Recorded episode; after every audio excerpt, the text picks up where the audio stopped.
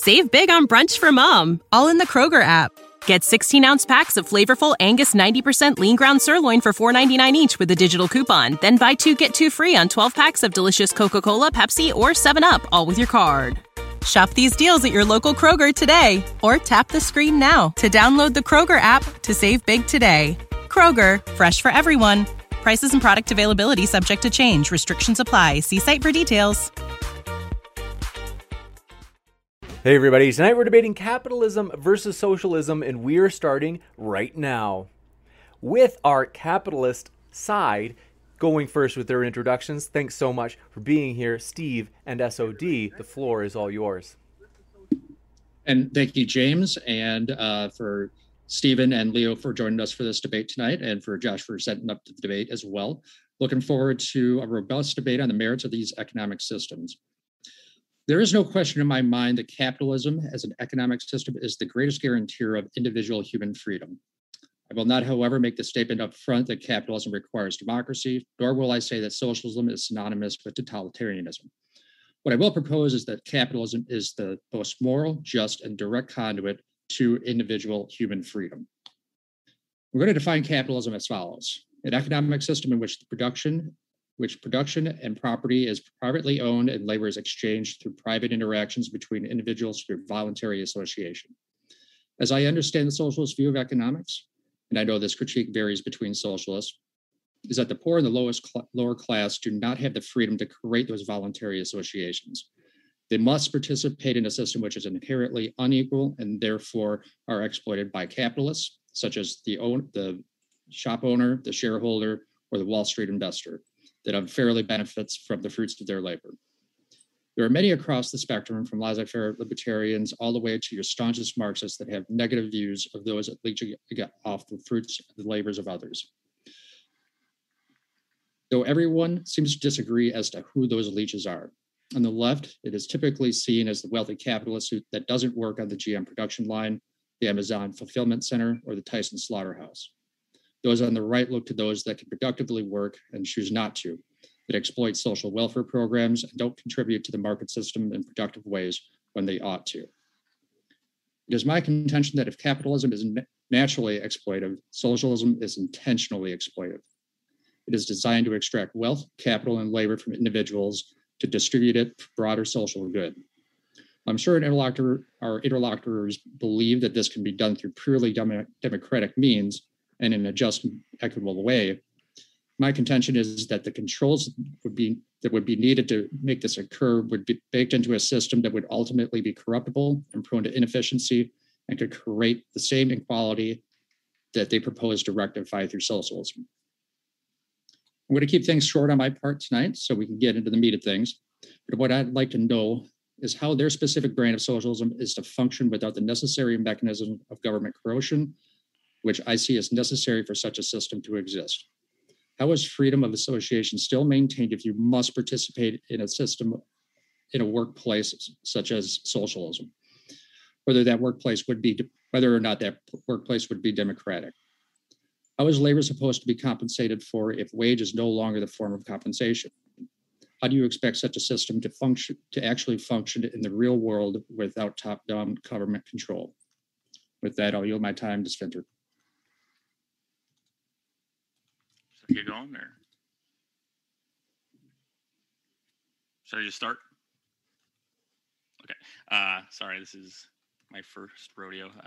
Uh, so the degree to which an economy thrives or falters can arguably be summed up in not simply the degree of material or human capital it has, but the degree to which systems in place allow that capital to dynamically respond to change and organize themselves. To facilitate this, that system must minimize and signal costs, and not just direct material or transaction costs, but the oft overlooked agency cost. Agency costs are essentially the costs incurred when an agent, given powers on behalf of the principal, an organization, person, or group of persons, acts in divergence with the interests of the principal. These manifest particularly between management and stakeholders, and voters and politicians. Agency costs, I would submit, are the single largest reason why socialism does not perform as mm, pardon me, as well as capitalism, be it in the form of worker socialism, social democracy, or state socialism. Those interests diverge much more greatly with them, as it takes more coordination, information, or negotiation to align those interests. We see this with voters being more satisfied by their local politicians than the ones at the federal level, as now you have larger voter pools and more competing interests. We see it in traditional corporations where the more managers you have, I have nine bosses vis a vis office space, the less productive employees are, either through micromanagement or having managers with different knowledge levels and performance markers directing employees under them. In either case, worker ownership invites more managers, or at least more owners who would be selecting them. The latter doesn't always happen, of course. We see examples of agricultural cooperatives functioning well. And indeed, most of the largest cooperatives, at least in the US, are primarily agricultural. That is because they involve fewer people, and the knowledge level and interest among worker owners are more or less the same. If you were to take a large industrial conglomerate where aerospace engineers, marketing directors, and welders all were trying to evaluate whether someone is sufficiently productive at their job, there'd be a great deal of miscalculation involved. Nonetheless, the fact that cooperatives do not always fail is not the same thing as them performing better. Indeed, cooperatives fail to be competitive at scale with, without bringing in outside investors, rendering them less or rendering them increasingly less like a cooperative. Corporations reduce this agency cost of management by having stockholders appoint directors whose full-time job is just to run the company, along with them appointing managers as needed. One can argue co-ops can select their directors too, but those directors are now answerable to all of the employees whose interests may not be in line with long, the long-term health of the company. Corporations have lower agency costs when stockholders select their director and fire them for underperforming because they're selecting someone whose job is to further their interests. One argument for co-ops is that it is more fair or more moral, often invoked with the refrain of democratizing the workplace, as the workers are the ones producing the wealth. Agency costs notwithstanding, this often comes with the implication that such firms should be restructured into co ops by law, which, if that is a recommendation here, it flies in the face of individual workers' rights and the concept of democracy. Some workers do not want to be an owner, which comes with more responsibility as well as more risk, since now one can lose their life savings in the stock of the company they work for should it fail the risk adverse nature of workers informs of why most don't start their own businesses, as well as why agency costs are higher for cooperatives. This is all before considering that isn't it just the workers producing wealth, but the material capital of the capitalists that make those workers be able to produce that much more wealth. And it was the capitalists that took on the risk in doing so, which further renders the idea of the wealth producer being the legitimate owner not one consistently applied. Now, many advocates of cooperatives point to the success of Mondragon in the Basque country of Spain, but tend to overlook that it is a federated cooperative, making it more like a conglomerate, many of whose largest members have outside investors, making them less like cooperatives themselves. And Spain's corporate tax structure favors cooperatives with lower tax rates for co ops, and especially for specially productive co ops. Some even point how Mondragon fared better through various Spanish financial downturns, but again, this overlooks that one of the largest members of Mondragon is Spain's third largest credit union, Laboral Kutxa, if I'm pronouncing that correctly, which gives preferential loans to its co-op members, but was still had to be bailed out by the Bank of Spain in 1986. Mondragon appears to succeed to a greater degree than other co-ops by behaving the least like a co-op and arguably more like a, a conglomerate with, a, with an ES, ESOP program, along with receiving special treatments by the government. But what about nationalized systems like the post office or healthcare or fire departments? Well, it turns out that, at least for the US post office, it has been mounting unfunded liabilities since the 60s when its workers strike to be able to form a union, restructuring the post office to be funded by postal services primarily instead of the government, but given a huge line of credit when it posts losses. Besides, several developed countries have already privatized their postal services private fire departments are rare but do exist and they do perform more efficiently than many public ones and do so on a municipal, municipal contract despite the common association with such services being provided only to the individual clients who pay their dues. Healthcare is another one. Uh, people often claim that the reason the us healthcare system is broken which it is uh, because it is profit driven. sure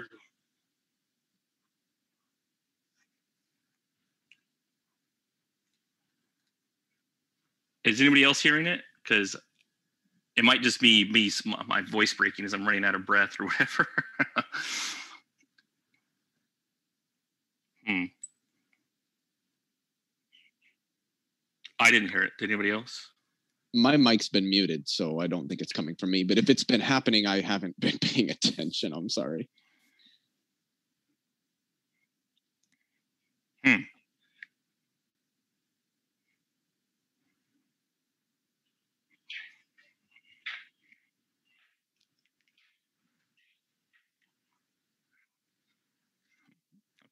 Oh, you know what it might be? Maybe I'm unconsciously clicking my pen without realizing it.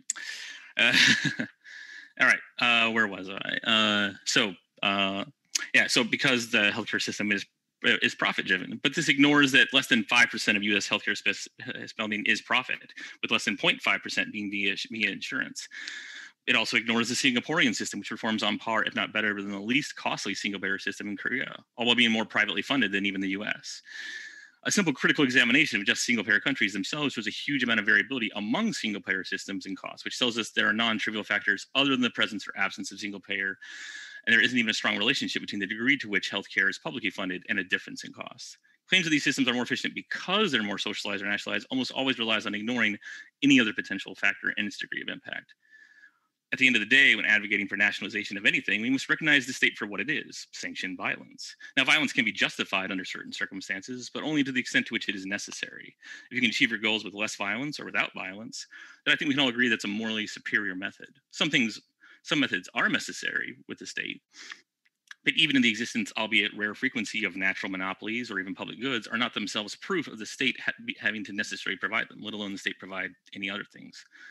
Ultimately, the I would argue the advocacy of socialism in one form or another is one that is based on sincere good intention, intentions as well as expediency, which are often the means by which ideas take hold and thrive in politics. However, politics is an arena where ideas do not need to work or even be tested to survive. So socialism requires a more robust argument. And with that, I'm done. Thank you very much for that opening statement, and we will now kick it over to our socialism team. Want to let you know, folks, if it's your first time here, consider hitting that subscribe button as we have many more juicy debates coming up. And want to let you know whether you were listening via YouTube or to Modern Day Debate on podcast. We have got our guests linked in the description. We highly encourage you to check out their links so you can read or hear more from each of our guests. And with that, we'll kick it over to Cider and Port as well as Leo as they make their case for socialism. Thanks so much for being here, guys yeah, it's kind of weird that Leo left just to see it. Like, you know, it's just okay. I'm defending this on my own, I guess. Um, yeah. So, um, it was something that kind of came up in the last uh, debate that uh, myself and Leo did on this very topic. Uh, it was a little bit of a point of contention, although it was mainly Leo that kind of said it. I'm going to kind of take that mantle tonight.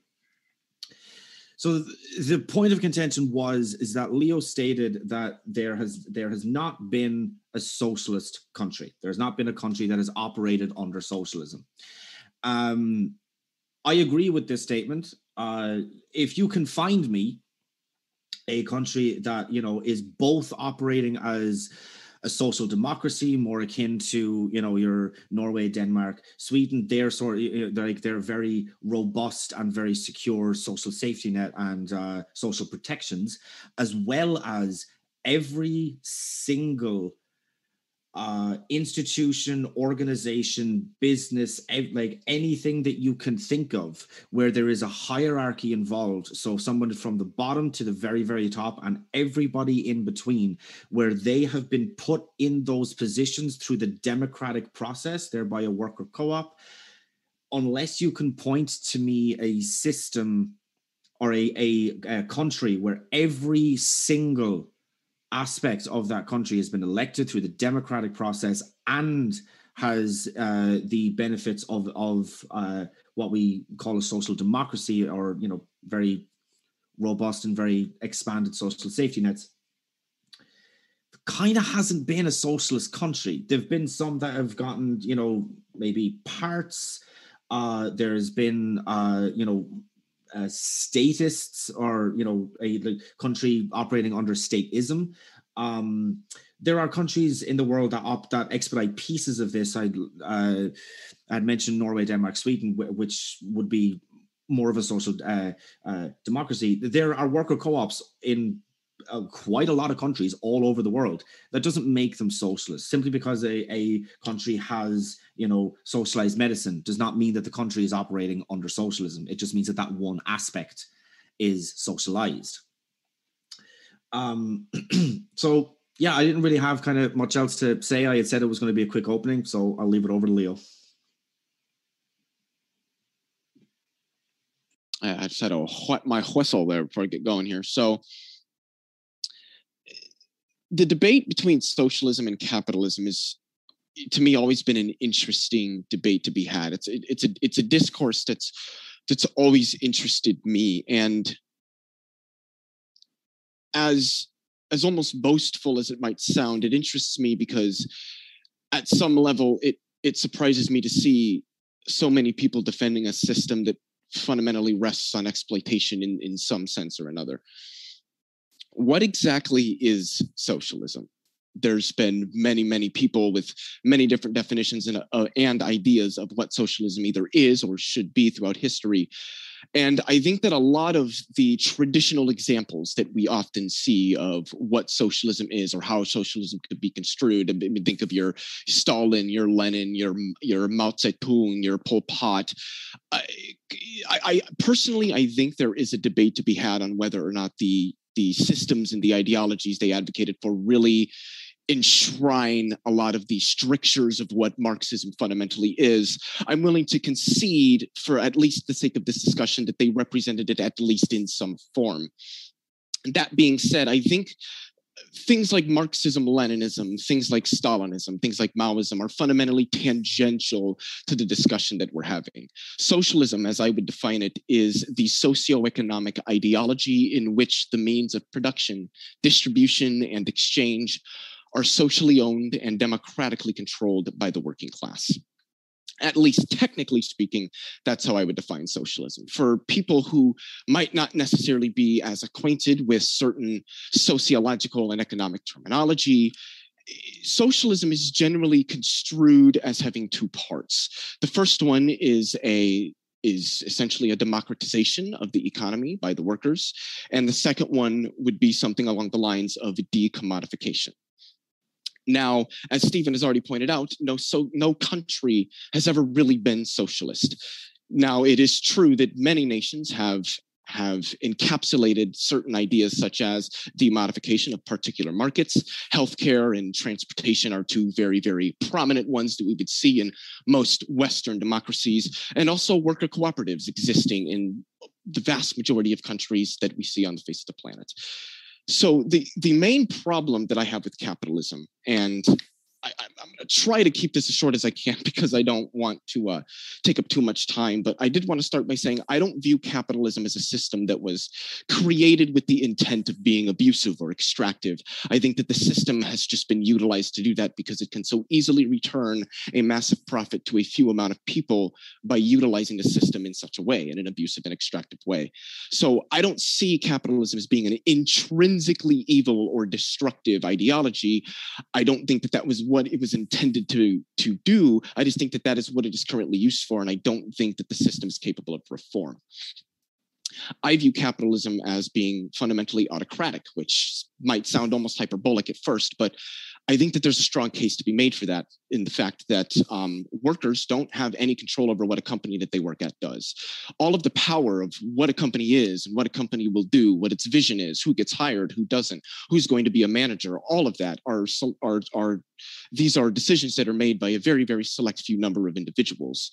I think that democratizing the workplace and ensuring that everybody who is employed by a firm across our entire economy, not just selectively, would ensure a greater greater workplace happiness and greater content with life.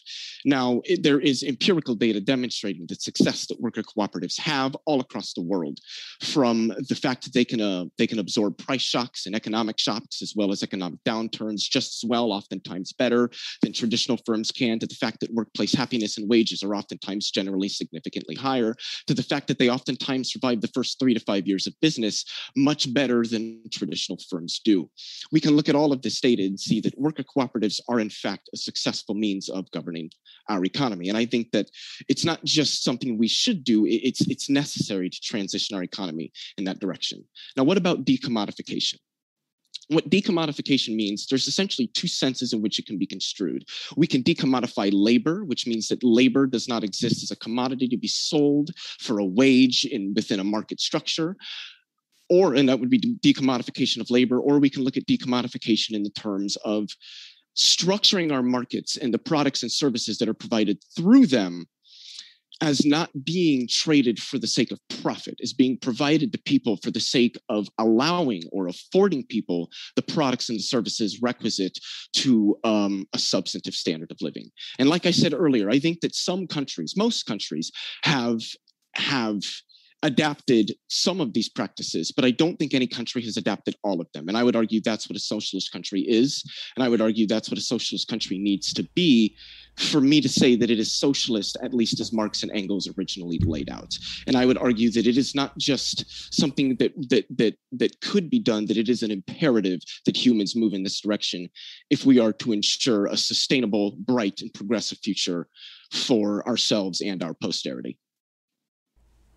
Thank you very much, Leo and Cider and Port, for that opening statement. Very excited. We're going to jump into the open conversation, folks. And with that, gentlemen, the floor is all yours for open conversation. Or So I I suppose SOD, I- you're on mute. That's right. I just realized that as I so uh, I'd like to start out. Uh, address. Uh, uh, we could talk about something that Leo brought up: how uh, workers have no power when they aren't owners. I don't necessarily disagree with that, but is that necessarily a problem since the consumers still have power? And while everyone's a consumer, and not everyone's a worker. So if you have a proper signaling of the conditions of the workplace, and if people are intolerant to poor working conditions, be it wages, benefits, or just uh, in, in proper hours the work the consumers can decide to boycott them. So is that Um, necessarily? I, I, yeah, I, I would agree to an extent, at least, with pretty much everything that you said. But one thing that I would um, choose to elucidate on is the fact that consumers do have power, and in certain respects, I would agree that they have more power than a than a laborer does in our markets. But I would argue that consumers generally only have power, or at least power that they can express through what's often called a term I that, that you are familiar with. In saying that you are familiar with purchasing power but i would also argue that purchasing power can be affected by the structure of markets and can be affected by by forces acting within that market that don't necessarily stem from the consumer. And i think that this is very very prominent in markets that would be inelastic such as i would argue healthcare where the the the price curves i think is what is what they're called the supply demand curves don't change relative to they're they're inelastic. That demand for a product doesn't change its value. It's always going to be worth something. Those are people rather are always going to pay something for that like healthcare because it's it's one of those things people need to survive. So i would argue that consumers do have more power than labor. Did we lose? Leo cut out for me. would be Yep. It's the end of your sentence there, Leo, was uh, robot you cut out. what's up The end of your last Am- sentence am was I kind of back? robot Yep. Am I back? Okay. Um, You. I have, I have no idea what was going on. Um, can, you guys can hear me, right? Uh, you, you cut out just a moment ago. Okay. Um, give me a second here. There we go. What? So where, where, where did I cut out at? Uh, around uh, time out the you know you know in- elasticity of healthcare is that right? Is where you started to garble out. Oh, so what I was, what I was bringing up in elastic markets as an example that while consumers do have power in the markets, that their power doesn't extend to the level that that of the of the capitalists, the industry owners would. And also, while we can boycott companies we feel are performing poorly. Eh, th- that is a very nuanced subject, mainly because there are because of well, what I would argue is monopolization, which I think is something inherent to capitalist systems, whereby there are only certain firms where we can go to receive some products. So even if they engage in behaviors we would otherwise disagree, we don't have anywhere else to receive these products or services that are requisite to us living our lives. So we can't just say, hey, I'm not going to buy a product from you anymore because you're the only place I can get this product from. On top of that, I don't think that boycotts generally have worked. I think that um that I You lost, uh, you lost them again. I I think, think what we that- might want to do, just until Leo's internet catches up, is maybe kick it over to Cider and Port to give a response. Leo, I hate to do that, but just because your your internet is wobbly, and so we were kind of losing what you were saying there again, and so maybe we'll give you just a, a bit of time to maybe hopefully it stabilizes. Uh, it- Yeah. It's also possible that just if he just turned off his camera, and it might help if it's just a bandwidth issue. Yeah, it might just help That's for a the great bandwidth idea. there. Um, yeah, so Josh, I, I, I Ba- we basically, Kinda. Leo, I think you, your connection is behind and choppy, and so I was just saying to Cider and Port, maybe he should talk for a while, just mm-hmm. until your connection can hopefully stabilize, because we couldn't hear a lot of what you were saying, and if That's you fine. repeat it again, we probably won't hear it again. That's fine. Yeah. So, Josh, there was a few things there that I kind of took down during your um, opening, which was. Uh, you would say that there was like this difference between uh, politicians at the state level and politicians in like Congress and the Senate, um, et cetera, et cetera. Uh, and and that you know that like these state politicians kind of tend to represent uh, the people better.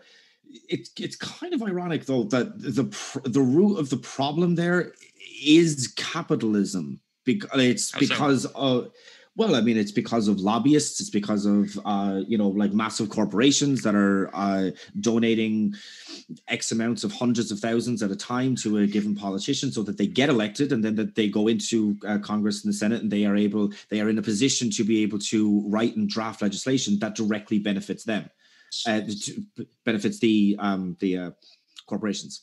To, to speak on that, Stephen, do you don't think that would be a problem in a in a socialist society where industry does have influence? I mean, it, no. especially if you're specifically no. thinking small or larger scale industries. I don't being singular. Why? No, why do you I think mean, that would be different? I mean, well, they're going to still have interest in in benefits and, and some kind of uh, incentive to have politicians either agree with their society or their, their specific industry over another industry and you're considering even uh, having some kind of market well, competition I, within those co-op systems. There's going to even be more of a pressure for those individual co-op systems maybe not influenced specifically through money but through favors or uh, incentives to uh, you know influence specific politicians and politicians influence specific industries. There's there's there's still going to be the same problem. It's just going to be a different problem. Not only that, but even today, mm-hmm. unions are they, they lobby a lot of uh, a ton. In fact, among super PAC dollars, unions contribute to super PACs more than corporations do. Uh, yeah. Okay. So yeah, I, I, honestly I, I don't of, see that as a negative. Well, I think corruption is a negative, whether it's from corporations or unions. I think the issue there, which I do, I think is a problem, is that you have much more concentrated regulatory power. Which, when you have more regulatory power, you increase the incentive to capture it. When it's more concentrated, it's more easily captured. If you reduce or diffuse that power, and there's many ways you can go go about doing that, you would either reduce the incentive to capture it, or if it still is captured, less damage can be done in doing so. I think lobbying is a is a symptom of the of the deeper problem and it's not really the cause of it. And the problem is the state intervening too much on in markets whether they be socialist or capitalistic markets. Yeah so i would just kind of have to say that i i, I would respectively disagree with what steve said. Um so we know that that candidates for um, congress and for the um, senate can get elected purely through a grassroots um, effort. I mean, you look at any of the squad, uh, any of the Justice Democrats that are um, in. Uh, I think Richard Ojeda in North Carolina came like ridiculous. He didn't actually get in, but he came ridiculously close. Like that is like a purely like to the heart red state, and he came. I think it was in two or three points, and he's a Justice Democrat. Uh, and like these people can get. Uh, so you know, as I said, members of the squad. You have um, you have Ro Khanna, who is in the Senate, of course, Bernie Sanders. All of these types of, of characters can get in purely on on small dollar donations, and I, no with no need of a super PAC or any sort of a major corporation that are getting I, in. I, I, I think it should be noted that, like, many, I know at least for AOC, uh, she was recruited by Zack Exley, who is with the Justice Democrats, and that's they're funded in part by Soros. So it's not really entirely grassroots. It certainly is partially that, and definitely tries to hold this air of grassrootsing. But it's very much that you get a lot of plausible deniability from the appearance of grassroots, whatever to the extent you actually are. Wouldn't that wouldn't that be more due to the fact that they? I mean, they can anybody can donate to the Justice Democrats, and George Soros donates. I mean, obviously, yeah. he's got significantly more wealth at his disposal, so he can donate significantly more than the average person can. But I think that there's a difference between somebody who's really rich providing a donation, even maybe a generous donation to, to, and not even necessarily a political campaign, to any sort of organization, and actively funneling tens, if not hundreds of millions into um, a super PAC designed to elect particular candidates that hold to particular ideologies that would benefit the very people who are funneling money into their campaigns. Now, you had mentioned earlier that unions do that. What I wanted to say is that, that they're supposed to. Their job is to lobby on behalf of the workers. And I would argue that that organizations lobbying our government as well as our at least currently capitalist economic system and the, the, people that sit at the top of it lobbying them to ensure that they have some decent standard of living i don't think is a bad thing. And i think it's drastically different than massive industries like the fossil fuel industry collectively pooling hundreds of millions of dollars into organizations that then distribute that money to politicians to protect the interests of the oil industry which as we've seen and see today, come at a detriment to not just ourselves now and our environment, but our future societies, because they'll have to deal with these problems. At, at the same, I don't disagree that absolutely happens, and that in in in basically corrupting the process that has happened with fossil fuels. But we also see it with environmentalists who have who successfully lobbied to essentially gut nuclear in the 80s, which then helped keep fossil fuels in place for decades. And in, uh, ironically enough, much of the propaganda that was pushed out was made by fossil fuel companies so it doesn't really matter. I don't think it matters who it's coming from. The problem is, is that we've concentrated too much power, and then the stakes increase, and then everybody's just in this huge bidding war for it, and you have all this rent seeking, and that's the problem. And, and corporate uh, unions are no more virtuous than corporations, in my opinion. I, I don't have any problem with unions in principle although I do have a problem with like public sector unions are an issue because they have an adversarial relationship with the taxpayer. But unions in principle aren't necessarily bad, but they also aren't any more virtuous than corporations either because they consist of human beings and they are just as subject to corruption as they're, anything else. They're they're lobbying for their interests is just the same as union workers and uh, Greenpeace or the NRA or any single uh, entity that has some private interest and many times we we look at those kinds of organizations and say, well, that's on the other side, and I don't agree with it, so they must be some kind of negative. Well, there's a that, that money doesn't come from nowhere. I mean, there's people that donate to those organizations to provide that interest into the, the governmental system. Now, I would I would personally not mind uh, having lobbying completely removed from the system. I mean, that would be. I mean, that would. I mean that that would that would solve a lot of problems across largely, the board it's largely unenforceable, unfortunately. And yeah, really, exactly. what you have to what you have to do is you have to reduce the incentive for corp for regulatory capture. And a lot of people are kind of uh, iffy on reducing regulatory power, but you can certainly diffuse it. You can increase the number of legislators per capita. You can have more local governance, where having to secure the the loyalty of a particular candidate to your ideology or your specific policies, it doesn't go as far because that vote is diluted. And if you have term limits, it goes even it, it's even further diluted. That's so, what we that's what we kind of see in parliamentary systems. There's a lot more turnover because if you don't form a coalition, you have another election, and there's far more legislators per capita as well. So I think that's why we see because even in Finland, Finland doesn't have any restrictions on uh, uh, campaign uh, funding or contribution uh, in terms of total amount that you can have, much like the US, but we don't see the same level of corruption. They have more local governance in particular. So the issue, I think, is we have far too much concentrated power. And then interested groups and everyone's interest has, has their own interests are now lobbying to that because if they don't if they don't secure uh, loyalty, then somebody else will, and then it's going to be to their detriment.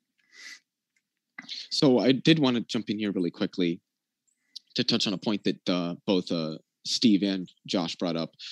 I, I agree that numerous different organizations with numerous different special interests interests donate to political campaigns and uh, other non-political groups and what have you.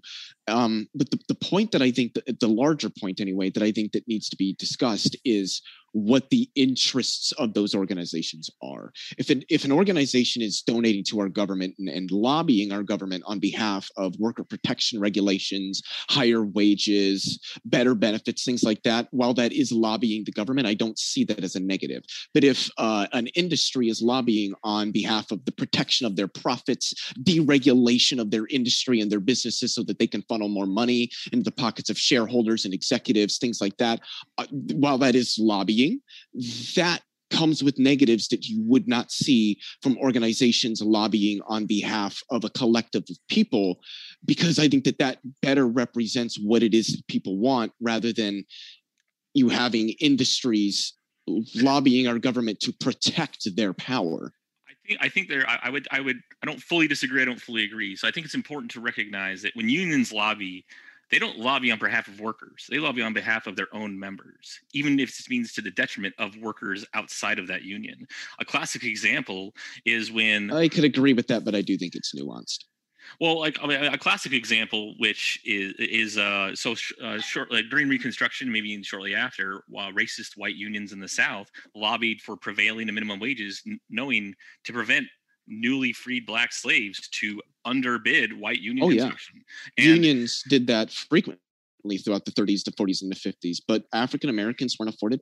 I would argue that that as wrong as it was was more a product of the way that society was back then. Had african americans been afforded the same rights i think they would have had or rather enjoyed the same protections from um from those those those um those unions. And I do, I do agree with what you're saying but i do think it is a little bit more nuanced. I don't think that we can just blanket statement unions you, the, what they lobby for might help some people, but it can come to the detriment of workers oftentimes. I do think that that is the case with, like, say, the, the NEA, the National Education. I think they're a they're a, a bad one. Uh, Police police unions? police unions. Yup, yup. So I I do agree with you, but I do think that there is nuance there in which unions we're talking about. I think some, it's absolutely for the most part, do do some good, but um, I, I, you, I'm you don't think this would be an issue within a socialist system? Um that, that there would be special- competing interests special that there- interests. that there be competing interest groups within within that system. Well, y- yes, but it, it, I would argue that because the structure of, of market firms would be oriented around the worker, and that things such as what particular political campaigns, if if this is even something they're capable of doing, any particular firm would contribute to would be something that the workers of those firms would collectively vote on. Which seems to me that what you would find is that there would be some lobbying of the government, but it would be a collective collectives of people lobbying the government on behalf of of protocols or policy that is likely to largely benefit the worker cooperatives and the people who are a part of them. Now, obviously, we don't worker cooperatives aren't as expansive or thorough throughout our societies to know whether or not that's what they would do. But I feel that that's that seems to be a a, a, a cogent argument that could be made. Well, I would, I would, I would want like so. We, we saw a little bit of this in the 30s, where you know when unionization increased, and many of the things that were in were formalized in the 1938 uh, Fair Labor Standards Act had many of it had already become uh, in- industry standards, largely because unions had gotten gotten it that way. So Yes, when, yes. So when when unions collectively organize through voluntary organization and and bargaining to achieve their th- those kind of results, that is a market mechanism that doesn't really cr- that's, that doesn't really create these negatives that uh, often come from lobbying, which is why which is why I would prefer the fair. Labor- Personally, I think the Fair Labor and Standards Act was just a formality for the most part. Much of that was already kind yeah, of I industry standard, that. Yeah. and so And Th- I, I just I just wanted to add in really quickly. This is why I advocate for syndicalism rather than the government stepping in. Though I think that when eh, all other methods have failed and the government is the only thing that we can turn to to step in, that then we should do so. But yeah, I agree with what you're saying so far. Yeah. So, like, as I uh, touched on in, in my opening, is that if you can achieve your desired results without using the state or some aggressive form of aggressive violence, then that's the that's the better method. Even even if you can get better results from the state, like this is the extreme version I use of this only because it's not, not as an example, but for perspective is if tomorrow we had incontrovertible proof that we could cure cancer if we enslaved a random 5% of the population that it still would be wrong. So we shouldn't do it. Mm-hmm. Uh, so there are certain thresholds that we find morally intolerable. So I, we should always look for the the least violent solution. And if we can achieve that through market mechanisms and unions through collective bargaining is certainly one of them. I don't think we should. And I didn't want to presume this was a recommendation on your part, whether you wanted to force firms to restructure into uh, co-ops or simply we should we should want to make it that way or this is just why it, this is a great this is a great reason why it should be that way i, I would definitely be object to um, forcing them to be. If they if, if, if workers and firms decide voluntarily to restructure themselves or form new ones i, I have no problem with that because co-ops aren't morally bad forcing for disallowing co-ops by law or forcing things to be co-ops by law. That's bad. So yeah, I, I, mean, I would agree with that. I think that we should use the, the least amount of authority that we can in implementing the systems we feel are best going to improve the material conditions of everybody that that uh, that we that you know everybody in our civilization. I'm going to try to be brief here because I do want um, both Steve and Stephen to jump in here. But I would argue socialism does that. I would argue that market firms being structured around the worker and a at least a starting with at least selective decommodification would result in requiring less from the government in ensuring that markets are going to operate in a productive and a beneficial manner. And i would argue that the fact that we have had to rely on the state to regulate markets to ensure more equitable distribution of the resources that are gained from those markets amongst all of those who collectively contribute to their production and ensuring the the fair, equitable, and sustainable action of firms in the markets. The fact that we've had to rely on the government to ensure those, I think, is a testament to the failure failure of a capitalist system. I think a socialist system, a market socialist system, in which you still have markets and there can still be things like competition and firms and everything, but having them democratically controlled, I think, would result in them operating in a way that is centered more around, around the worker rather than around simply making a profit at whatever means necessary, which would result in less intervention from the government in the markets, as that would result in less corruption that we would see in the markets. Well, I, I want to hit that point, but I do think we should let Steve and Steve uh, hit. So I, I, wrote a little note, and I'll we can we can touch on that again. Um. Yeah. So, um, Steve, I mean, like, what's your kind of like general opinion on um unions like do you think that they can be like corruptible? Like are they just as bad as like lobbyists? Or like what's the what's the kind of story there? I mean it, de- it depends on the I mean, it depends on the situation. I think pretty much anything can be corruptible. And when um, i mean public sector unions as we've already discussed are, are a, a major issue because they do have that relationship with the government already embedded in them. I mean, I'm not sure how familiar you are with the unions sector in uh, Michigan and the United uh, Auto Workers Union. They actually um, are not just for the auto workers. They also have unions within the public sector as well, cooperative unions across different industries, bleeding into actual governmental systems which is just bizarre when I found out when I found that out. It blew my mind. I had no idea that people that worked for the government were part of the United Auto Workers.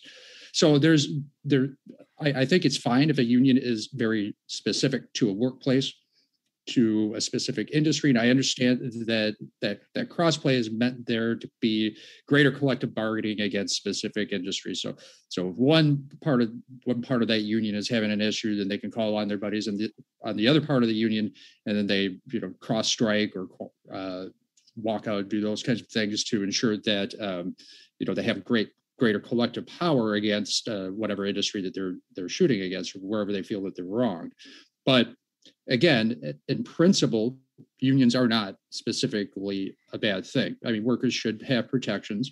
Uh, I think that can be done through several ways. Unions is unions are one. Laws have uh, created. I've never been personally part of a union, but I've never felt exploited as as a worker, as a wage uh, wage earner.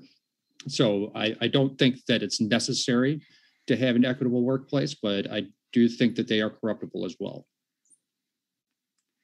Okay. Uh, yeah. So, I mean, do you think that like unions are going to better kind of impact like the workers, or like would it be kind of like lobbyists who are like going to uh, help get a politician elected?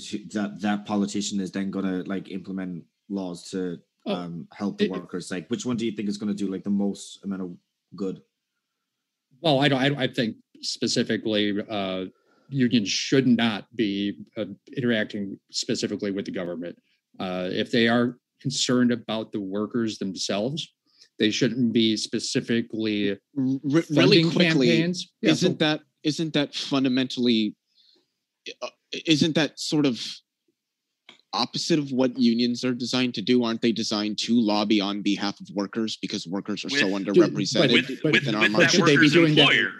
They're supposed to negotiate with their employer. exactly. and and and also if there are uh, if they're a federated cooperative also with other like you know the the upper management of that federation because what does a union do when a corporation does not comply and continues to engage in abusive or extractive tactics do they not have the right to lobby the government on behalf of the workers okay well i think maybe we, we might be uh, falling into an equivocation trap do you mean when you say lobby there do you mean like hey government they are literally like abusing us come and you know investigate this or are you talking about hey we need to change the law kind of thing um or well are you I, talking about? I think it money? could be both I, I think it could could be both Well, what I mean Um, is that I think any employee or you know anyone who represents that employee has a duty or like to like represent them as well as they can. So if if they're actually being abused, there are lot there are rules in place to uh, you know to prosecute and investigate that kind of abuse.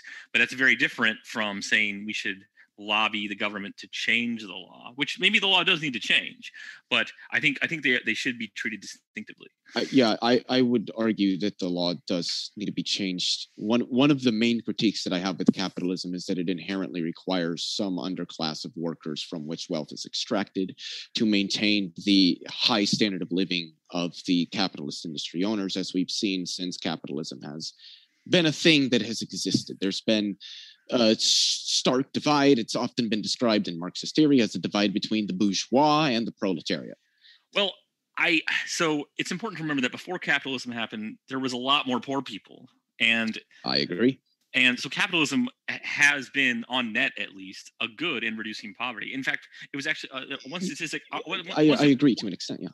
uh, one statistic I, statistic I remember for the Industrial Revolution was, uh, ironically enough, the number of people who were poor seemed to go up. But that was because the people who were so poor that we were they were literally dying of starvation or exposure, they were living long enough to actually be count- counted among the poor, even though they still struggled to get by. So. It's, uh, capitalism, or nothing is a light switch, and it takes time to build those true, resources true. and so I, I, uh, I, I when, you when you talk about extracting wealth, I think that I think that has uh, that definitely needs something that we should probably unpack. Okay. Um, and I have no problem, no problem unpacking that, talking about that. But um, I did want to say really quickly that, and this is where I get into it with other leftists online, um, Okay. because I, I, at least I would argue, and obviously there's going to be those that disagree, that I understand what capitalism is as a system and it's sort of the history that it has. Though I'm I'm not by any means claiming to be an expert, but capitalism is a better system than feudalism than you know chattel slavery and monarchism that we've had prior. I, I don't i don't like, like i said in my intro i don't view capitalism as a system that was designed as a way of "Ha, ha, we're all to get rich and they're to suffer. You know it wasn't this evil thing that these people sat around. It was saying hey you know what? We think that more people should be allowed to in, involve themselves and trade in the markets and you know create products and services and have the ability to trade them freely and, and make a living. And I, I think that that's a very good thing and I do think that, at least when measured against systems like feudalism and monarchism, capitalism as an economic system versus those and many others like mercantilism is better. It provides for a little bit more freedom than those systems do. The argument that I would make is that capitalism has been utilized as a method for extracting wealth from an underclass of workers who provide their labor to generate that wealth, though they don't share in an equitable amount of the wealth that their labor produces and that because of that i would argue that capitalism is a system that humans have transcended that capitalism i'm not going to sit here and say it's this evil terrible bad system It's just a system that I don't feel is capable of providing sufficient material conditions requisite to a substantive standard of living for all the for as many humans as we possibly can. And for anybody who would say, well, because I've had, and not that I'm ascribing this to anybody here, but I've had some people that I've had these discussions with say things along the lines of, well, capitalism does provide, you know, sufficient material conditions for as many people as possible. And if that's the case, I would say that it does a pitiful job because there are many, many more people that we could help. So I the, the argument that I would make is not that capitalism is evil, but that it is a system. yeah, it is a system that humans need to transcend because we've lived beyond its ability to provide for us as a society collectively. That's the argument that I would make. Uh, to, to, at the risk of oversimplifying, you're saying that uh, modern society ha- has or can outgrow capitalism. Yes. Okay. Yes. Well, I, so I think uh, I think before we uh, to really try to uh, address that, when you say equitable distribution or equitable amount of you know wealth extraction, what like what what would that what does that mean exactly in your for mind? for me that would mean that the labor power as or just the labor that somebody provides for the production of a good or a service that they receive what would be a fair i'm trying to think of the right words to use here and it c- can be kind of hard to use to, to, to find them. A, a fair i guess you could say recompense. So i i, I would I, i'm quite certain you know what this is. I would i would hold to marx's um labor theory of value that Oh, the the now the, I, I don't agree with it exactly as Marx laid out because it is I You're- would argue something that's nuanced, but you're, you're you're referring to from e- from each according to their ability to each according to their need. well I think Kind that the, the the labor theory of value plays into that, but I think that the labor theory of value itself is something separate from that that it, that, that is a Mm. part of that where It it, it says that the value of somebody's labor is should be equal to what labor was put in or rather the value of some good or service should be and i would i would add at least in part or in some sense equal to the amounts or the requisite labor to producing that good or service. So when i say that somebody is receiving an equitable uh, uh, a wage, I guess you could say, for what they're doing is that the wage they're receiving is uh, number one always enough to for them to have a, at least a comfortable st- i'm not going to say it needs to be you know that they can go out and buy a gucci bag every month but a comfortable standard of living regardless of the society that they live in but that is also measured against the labor that they provide the the contribution that they provide to society. So the the the biggest problem with the labor theory of value is that it only looks at one side of the thing. So it trade trade occurs at the intersection of supply and demand. The Mhm. problem with the, this problem with the labor theory of value is that um, it fails to account for uh, time preferences and marginal utility. And i would And- agree with that yes Mar- Marx, to his credit, attempted to reconcile it, and he called it socially necessary Yep.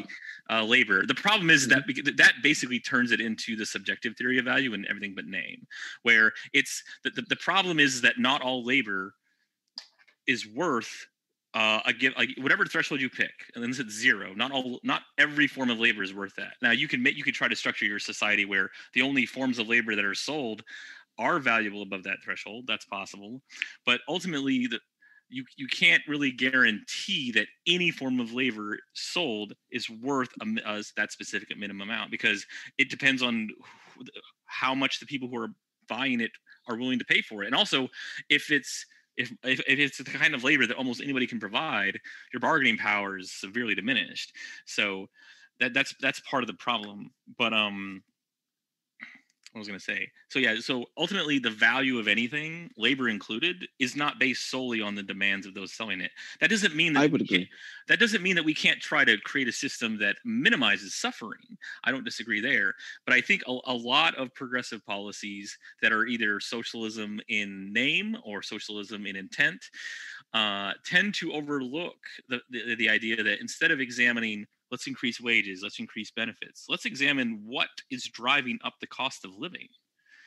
And a lot of it is protectionism protectionism for housing for nimbys at the local level protectionism at the borders with import tariffs. Uh, uh, i'm not going to say it's all of that but um, much of that is dri- and, and for education i mean the, one of the big reasons why at least higher education is so much more expensive is that it has been indiscriminately subsidized where now you have all this guaranteed funding that colleges are competing for and to, among these people fresh out of high school. And okay we're not going to increase teaching faculty or computer labs they're going to make fancier dining halls or student centers or athletic facilities because they're competing to bring those students there to get those guaranteed dollars. Teaching faculty per student has not really changed ratio wise since the 60s, but administrative faculty has doubled, if not tripled. Yes. And and the Federal Reserve uh, did a study and they found roughly for every dollar increased in tuition, uh, federally backed grants and loans, tuition increased 66 cents, and there's a huge pass-through effect. So the mm-hmm. problem is that we're industry when you're when you when you artificially restrict or artificially subsidize something, that's just a recipe for the price increasing. That doesn't mean that you that. So I think the problem here is there's a very expedient way, like okay, this is a problem. We want more people to afford this, so let's uh, pay for it more, but without really kind of examining what that's going to uh, uh, lead to. And in the case of pass-through tuition, mm-hmm. at first it was it, it didn't seem nothing at first, but then now tuition goes up a little. More people now need the loans, and then it goes up, and it's created a feedback loop. And like back back way back in the day when people decided you could just work a summer job and afford your college throughout the most of the year, and that was mostly true at least for state schools. Uh, that's when loans were much harder to get, the interest rates were higher, uh, higher, and the exception rates were lower. And that's really what we have in education. And in healthcare, I would argue that it's a combination of we're artificially restricting supply in all sorts of ways, and we're artificially uh, increasing demand in ways that probably are not an effective use of dollars. We can definitely reform end of life care. I mean, people over 65 are consuming almost a third of all healthcare spending, and Medicare is only 20% of healthcare spending. So, and we have an aging population. I the aging population. I actually did uh, uh, a uh, a, a, regression model in my in college tr- trying to isolate what potential factors might be for healthcare and i thought aging population might be one like the percent of the population over 65 it actually wasn't as significant as i expected. Wow. Most, the most and eh, i also i also expected population density to be a factor but it really wasn't. The ones that were the most significant factors were the, the single biggest one was median household income higher the income, more people are willing to spend on healthcare. And part of that is that uh, you have a lot more quality of life kind of care. Yeah. And, uh, or even, but uh, it's also you know you'll you'll you're willing to pay for more uh, the the the earlier uh, uh, pharmaceuticals and you're not going to wait for it to go generic you just immediately get like this because it's already available uh, we also spend a lot more on testing like we have a much higher cancer incidence rate which was the second biggest factor but we also are much more um, we spend a lot more on testing we catch cancer a lot more and we treat it a lot more so we have a we have a, a more than above average cancer uh, survival rate, but at a much higher cost. So there's definitely diminishing returns in how much, even when we're trying to, like, you're not just, you know, bilking people for, for premiums, but so healthcare in the U.S. is a broken ass system. I'm not going to say it's it's okay at all, but I really, when I, when I looked at it, uh, the, the thing that kind of led me to that was that looking just at single payer countries, Norway per capita PPP costs two and a half times that of South Korea even though it's also single payer.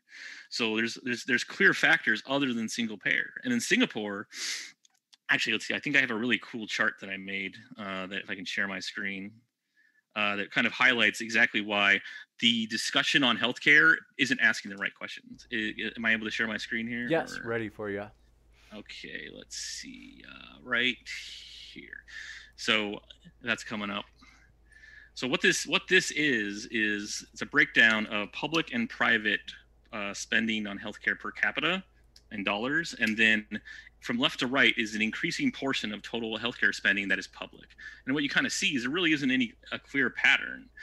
So what I, I don't think the uh, the issue is it needs to be more publicly uh, funded. I think the issue is that we're not asking the right questions of what factors are really driving up the cost of healthcare.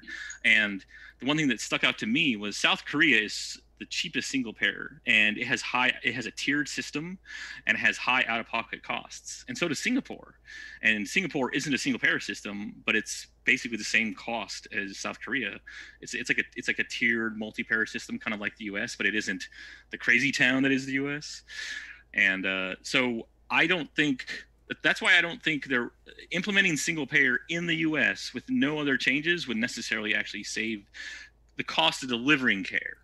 um, it would it would shift who's paying that cost. But that's not really the same thing, and I think it's it's it's really easy. Single payer is very seductive because it's a very it's a simple concept. It's an easy political sell, but and I'm not going to say I'm not going to say the single payer is bad because there's just as much as I would say there isn't strong evidence that it reduces cost. There's also not strong evidence that it increases cost. Um, but at the same time, uh, I've looked for a more thorough study uh, that because I mean it, this was just my college project, and I I looked at uh, let me see the factors that I looked at were medium household income, costs that are out of pocket, fertility rate, uh, percent over 65, doctors per capita, population density, and uh, percent that was public, and most of them were pretty much like they had R square values less than one, except for median household income, age standard cancer incidence rate, and uh, percent out of pocket. Percent out of pocket was actually negatively correlated. The higher the percent out of pocket, the lower the cost. And the U.S. is actually below average. Uh, the average percent of costs that are out of pocket in the OECD is 16%. The U.S. is 10. Only the UK and France are really lower than them and the Nordic average is 20%, and then South Korea is 35, and Singapore is right there with 35. But Singapore is not in the OECD. I had to get World Bank data for that one. One sec. We just had a request. Someone asking for the two Steves. In particular, if you guys want to weigh in, we want to give you a chance. Cider and Port, as well as Steve.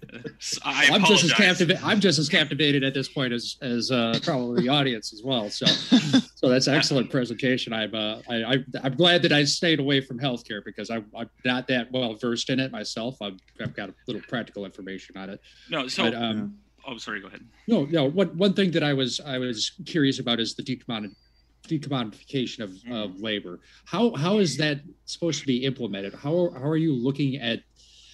Are you looking at like just completely removing wages? And I don't I don't think that's how you were putting it earlier. But I guess I'm I'm confused as to what you mean by that and how you how you're thinking that you're going to be able to figure out what a single worker is worth uh, in, in a specific industry and how you make that equitable across the system.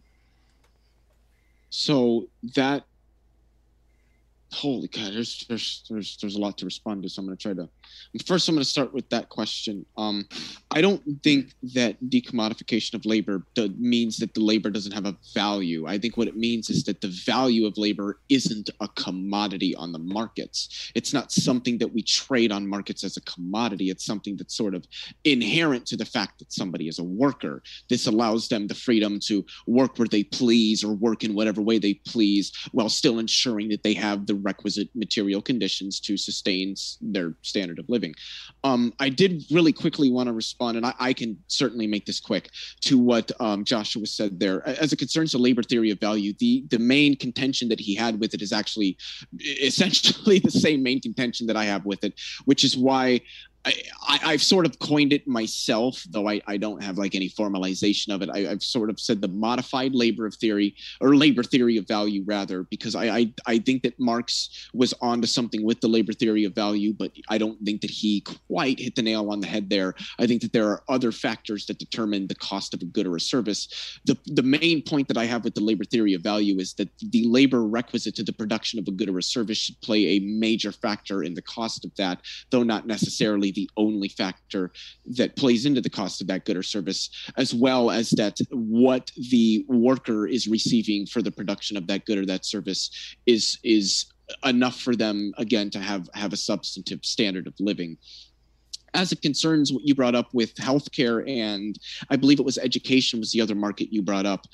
Uh, some of the problems you pointed out with these markets, especially with with education, with the um, the the the student loans issue that you were mentioning, I would actually agree that that is a problem. That the, the, the cost goes up because more money is put into the student loan program, and so that it seems that universities are utilizing that as a means to capture more revenue by increasing their tuition, so that they capture more revenue out of the student loan program. I would argue that this is a result of the fact that education, alongside healthcare, is an inelastic market. That the the the cost of the products and services provided by that industry or that market do not depend on the supply or the demand of them. People are willing to pay whatever they can for these things because they are, at least for the most part, requisite to to a decent standard of living in the society that we have today. But you you would also mention that you hadn't seen any evidence that that single payer healthcare seems to reduce the overall cost of healthcare. I do have a study that was published in in annals.org, which shows that the the U.S. system that we have now compared to, to systems in Canada is actually significantly more expensive, and most of that has a res- is a result of overhead cost or the wages that are paid to executives and shareholders. Hmm. There's well, also I, a, another one that I have here from that, that's in journals.plos.org that shows the same thing. And it was a meta analysis of 22 single payer plans over the past 30 years, starting in, I believe it was 2018 or 2019, that showed that single payer systems seem to reduce the overall cost of healthcare provided on a collective basis. Well, so I don't disagree. Uh, doctors in the U.S. are paid far more than in other countries, particularly, and we have a much uh, higher ratio of specialists. I don't disagree there, and and part of that is informed by the cost of higher education in the U.S. Uh, but uh, with regards to administration costs, it's I, I that one can definitely uh, play some shenanigans when it comes to admin costs because administrative efficiency isn't just percent of your budget because uh, well, in terms of dollars per capita, Medicare actually spends more in dollars per capita than private insurance. And it's not because, but it's important to remember that the percent of your budget that's, that is admin isn't necessarily ad- administrative efficiency. If if you're a retail store and your wholesale costs double, but everything else stays the same, your administrative costs as a percent of your budget go down, but you didn't become administratively more efficient. And that's kind of what it can. You, you. It, I'm not saying necessarily that's the case here, but we, it, you, you, you, you can't just look at percent of the budgets as okay there. Plus, not only that, but with at least I agree. And with Medicare, I think it's important to recognize that not all the, entire cost of administrating Medicare doesn't even fall entirely on the balance sheet for Medicare like for example uh, collections medicare doesn't do collections the irs does. Uh, legal you don't you have much you have a lot you're pretty limited on how you can sue medicare but the DOJ kind of helps you out a lot as well. And advertisement advertisement's kind of a weird one because every time a politician talks about medicare that's free advertisement in a way. But there's also medicare because it's kind of isn't really it doesn't administrate fraud as vigorously as as uh private insurance, they have a much higher fraud rate. They have a fraud rate of about nine to ten percent, which is kind of enormous. Whereas for uh, yeah, that is true. It's it's for, a little private, outrageous.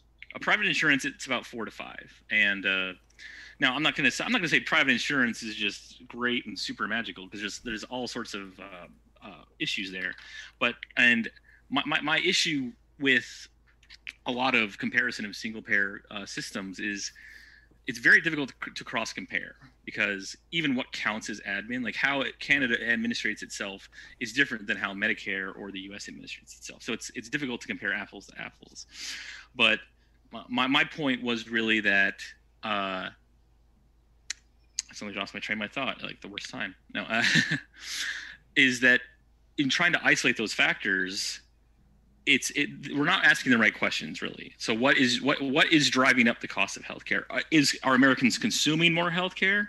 Is the cost of healthcare more? Are we more unhealthy? The U.S. has the highest obesity rate in the developed world. We also have one of the highest violent crime rates in the developed world. Even if even if healthcare costs the exact same as elsewhere, we still have more healthcare spending per capita. So how much of that is just that we are more unhealthy, we are more violent, we are just there's more strain on the healthcare system. And if that healthcare system is artificially restrained, either from certificate of needs laws or uh, FDA restrictions on importing drugs, or even arguably onerous licensure laws, where which artificially restricts the number of doctors or even just uh, nursing practitioners, those little things can add up. And it, it, it, healthcare is a complicated thing, so I'm not going to say what the answer is I just think I, I, have an issue with saying, well, single payer will solve all of our problems. Well, I don't think it's that's a simple answer. At the very least, just simply switching out everything in the U.S., given the regulatory structure that we have, that's why I'm not really convinced single payer in the U.S. is necessarily better. Because if you look at a number of single payer implementations, I won't say all because I haven't looked at all of them. Much of the much that comes with it is also removing a lot of red tape that allows it to operate more efficiently. That red tape that held back the private sector. Now, some some argue that well, the government's more accountable, so we can get we can get away with getting rid of this red tape. And maybe you agree or disagree, but that's something that you I don't think can be overlooked. Yeah, I think the red tape issue is something that we face here in the United States, especially with the, the Affordable Care Act. But I, I think it's more yeah. that the red tape is structured in a way that it actually ends up benefiting most of the insurance companies, and in Mhm. turn is regulating rather, you know, providing care to people. In terms of the you know all what it is that's driving up the cost of healthcare and what most of the cost of healthcare in the United States go to, at least as measured from Canada, and this goes to the same study that I that I cited that was published in the Annals of Internal Medicine. It's called Healthcare Administrative Costs in the United States and Canada 2017. So it's a measure of the United States versus only Canada from the study quote of the 3.2 percentage point increase in administration's share of US health expenditures since 1999 2.4 percentage points was due to growth in private insurance private insurers overhead mostly because of high overhead in their medicare and medicaid managed care plans which is one of the reasons why i argue that there needs to be reform in both the medicare and medicaid programs. I think Absolutely. that republicans have sabotaged those. I think that they've that they, they've they've regulated I- them and structured them in a way that that that allows the private sector to abuse them for the sake of a profit which has reduced the overall efficiency of the operation of these programs. If I remember correctly, um, I know that overall, so the overall profit margin of providers that the average profit margin of, pro- of providers who have Medicare or Medicaid recip- uh, uh, s- patients to any degree is about five to ten percent, which is average. But seventy percent of providers actually get a, take a loss because some of them take on more Medicare and Medicaid patients, and the loss is often anywhere from ten to forty percent per procedure. But the issue, if you look at it, is that um, that Medicare. don't, don't some insurers get get loans or grants from the government though that that cover a lot of medicare or medicaid patients that I I don't know how I don't I don't know what to ex- what extent so I, I can't really say. But I do know that um what was I going to say? Oh yeah so Medicare uh, the organization has the information because they, they they take they poll providers like okay what is the cost of providing this like the, just just the cost of providing this procedure? The labs the the the, the the, the doctor, uh, the hours, and all that, and they have that data. They just choose not to reimburse at that level for a lot of procedures for a lot of providers. And one of the more interesting things I saw when I when I found this out is I looked at the is that right around about 1967 1968 is right around when healthcare cost growth decoupled from inflation growth which is shortly after medicare now i i don't remember exactly who was in control of congress in uh, offhand that time so i can't maybe it was republicans maybe it was the democrats what was the year again you said 68 67 68 uh, 68 yeah it's Um, 19, I think it was, I think 1965 was Democrats that, that i during the 60s. so well i think that was wasn't that wasn't that nixon Am I well remembering? I don't think know. he had. I don't think he had the Congress though during that period. when Yeah. did nixon come into office was that 60 64 69, 69, I believe oh, it was. six, oh it was oh it was a lot later yeah, it was. It was after. It was oh after, it was lbj okay yeah oh yeah yeah i completely good old- forgot about good about good, good about Oh. LB, LBJ. Yeah, that's right. The Great Society, the '60s. Yep. LBJ, yeah. oh, sorry. But um my- your phone isn't silent if you drop it on the floor. No, it's not. I did want to say that I, I have very much enjoyed this, this healthcare discussion. I do have some more rebuttals that, that I'd like to make, but uh, being honest, I do think it is a little bit tangential to the the overall discussion that we're having. Plus, I would Hey, like both Steve true. and Steven to uh to chime in here as well. Yeah, so I was just going to ask you, um, Steve, like, what's your kind of I like idea or your opinion on like taxation? Like, do you go like into kind of more sort of crazy land and think that it's theft, or like, are you okay with some, or like, what's the no tax, taxation is necessary to maintain government, and we need government as a as, as a necessary evil. Unfortunately, um, I don't I don't consider humanity to be able to govern itself without uh, having some kind of uh, some kind of overarching structures to ensure that we don't go around killing each other and you know, doing you know, anything that we really want to, um, preying on the weak and all that kind of thing. Uh, do I think that uh, we should have an equitable tax across the board? I think if, if, especially if we're looking at a socialist system as as the end game, everybody should be contributing the exact same percentage amount. It should not vary. There should not hmm. be a progressive tax whatsoever. Well, You said under a socialist the- system. the whole Under a idea social of system a, specifically. Well, if everybody is earning the same amount and everybody's contributing and, and getting those same That's- Well, benefits. see, that's the thing. I, that's, I don't that's think not that. a- socialism. yeah, I don't think that a don't- socialist system advocates that everybody earns the same. I, to me, Not socialism is anyway. just. To, to, to me, socialism is just economic democracy. It's just the means of production being collectively controlled and demo- collectively owned and democratically controlled by the workers. But by the workers, by the working Yes, class. yes. Well, So, which Yeah, but the ahead, idea ahead, of Joe. like a flat of a flat wage and a flat tax, tax. is that's that's kind of more so kind of found under like some kind of like communistic states or like in in that kind of it, it either way it's it's it, it's not what what would be found under a socialist country and it's not what me and Leo are advocating for. True, so true. would you be Yes. pro- so it would be progressive tax in, in both your opinions then. Y- Yeah. Yes. But you- Um, well, Yeah, one- my whole kind of like my very very very quick idea or like my very very quick opinion on uh taxes is the more you earn the more you pay. Simple as that. Well, I mean, that's technically the way it would work with a flat tax. That's true. i- It- i- it- in a it- it- sense. Well, go- go ahead. No, so uh, I know one, one of the biggest criticisms of, of, of a flat income tax is that it puts an undue burden on the lower income uh, earners, which is absolutely It true. does. It But does. what, yes. but you but what you could do is simply have where it only kicks in above a certain threshold. So wait, hold and just to, to understand what you're saying, you're, you're saying that it would kick in that so people under a certain annual income might not necessarily need to pay that tax. That it would Well, kick in Yeah, a so, so, so, so basically, uh, you only you only pay let's say uh, flat. This is just hypothetical. Uh, Mhm. Is a, a flat fifteen percent only everything above eighty thousand dollars a year or a hundred thousand or whatever. You just pick pick whatever. yeah. But so then, so your tax revenue will be lower, although uh, the overall average tax rate of the entire workforce is 15%. It's Mhm. just that, but the thing is that the, the bottom 40% are net tax recipients. So it's not just like everybody. So it's really roughly, the t- uh, in terms of income tax revenue, the top 50% pay like 95% of income taxes. Uh, yeah the, the thing and this is another thing that that that is contentious between me and other leftists on the internet is that the wealthy do actually pay a larger percentage of taxes. But i i, I and i don't think that a majority of leftists like myself or stephen here would, would necessarily disagree with that.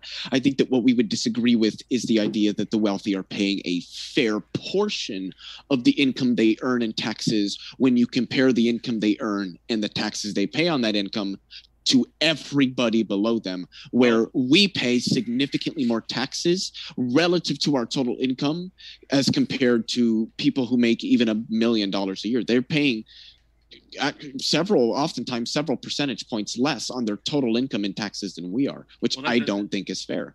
Well, Yeah.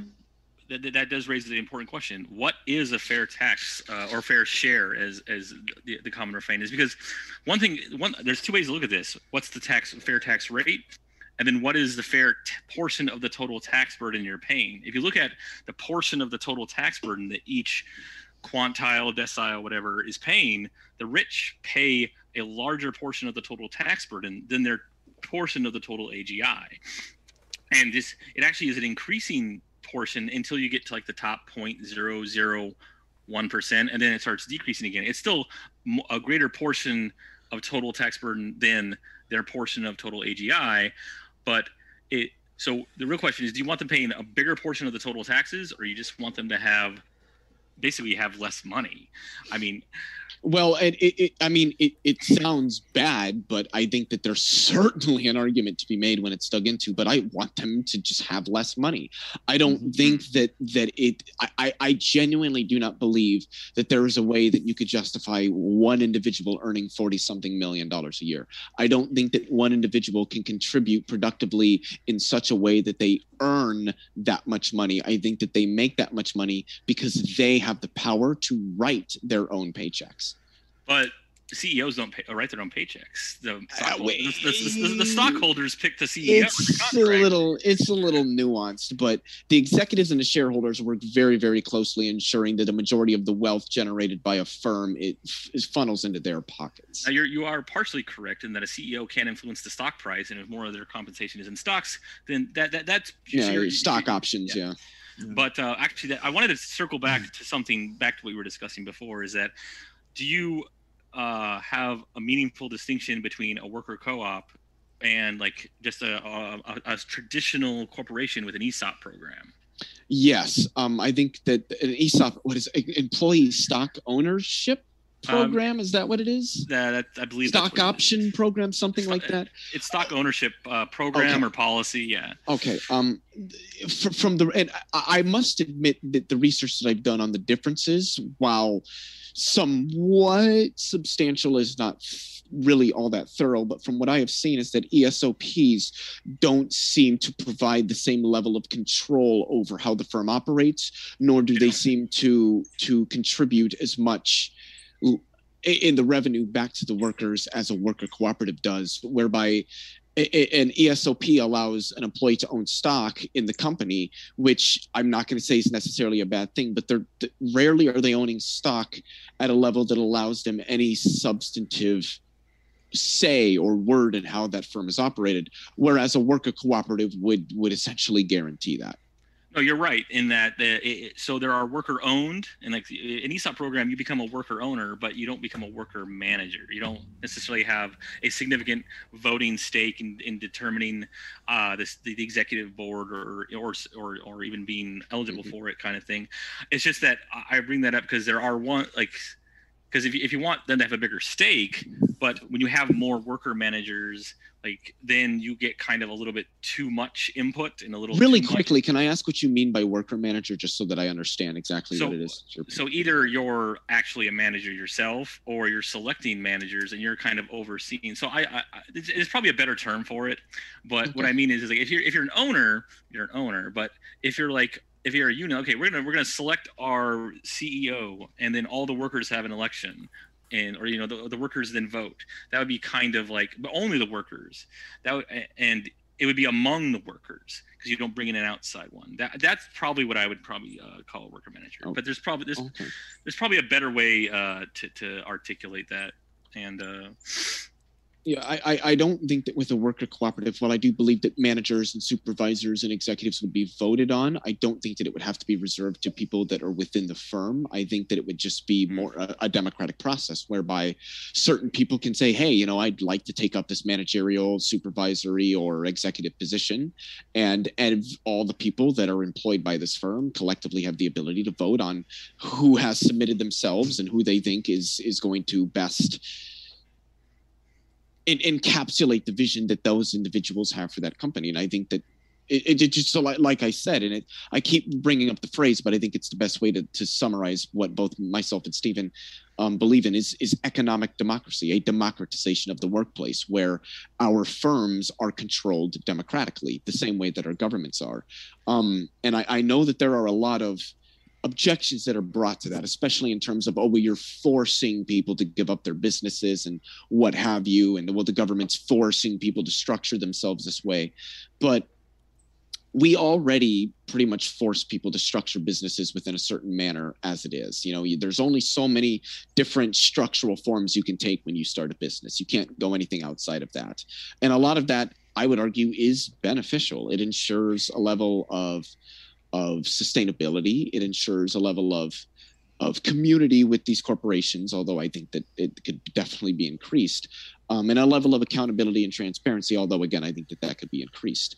But I, in short, no matter what system you have, you're going to have to have some level of authoritative structure which ensures the sustenance of that system.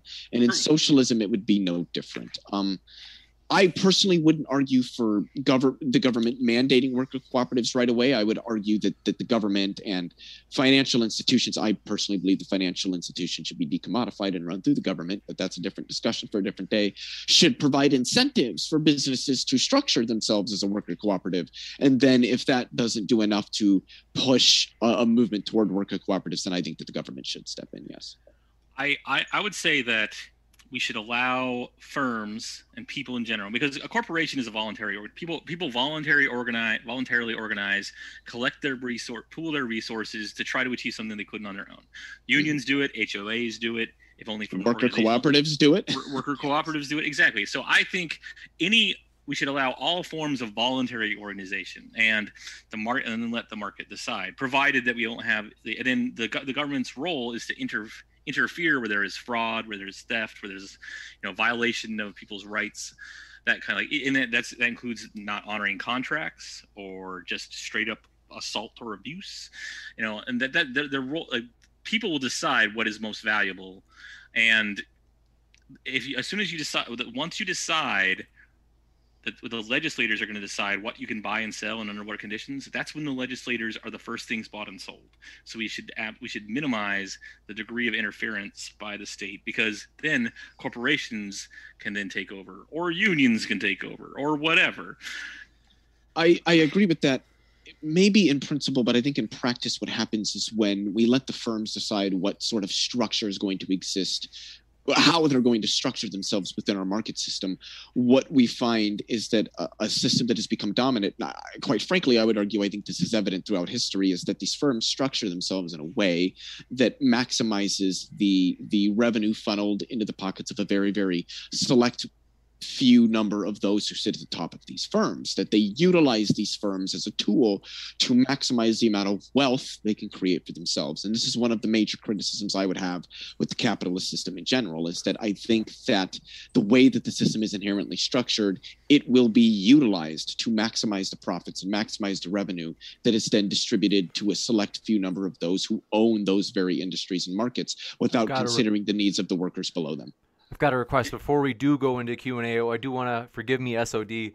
I know you had a you had a round in the chamber ready to fire back. However, I, just to hear from Stephen and Stephen before we go into the Q and A shortly, in case you guys had anything. I know it's moving fast, and so oftentimes it's uh, challenging to know when that uh, time to jump in is. They want to give you a chance to mention anything you wanted to add.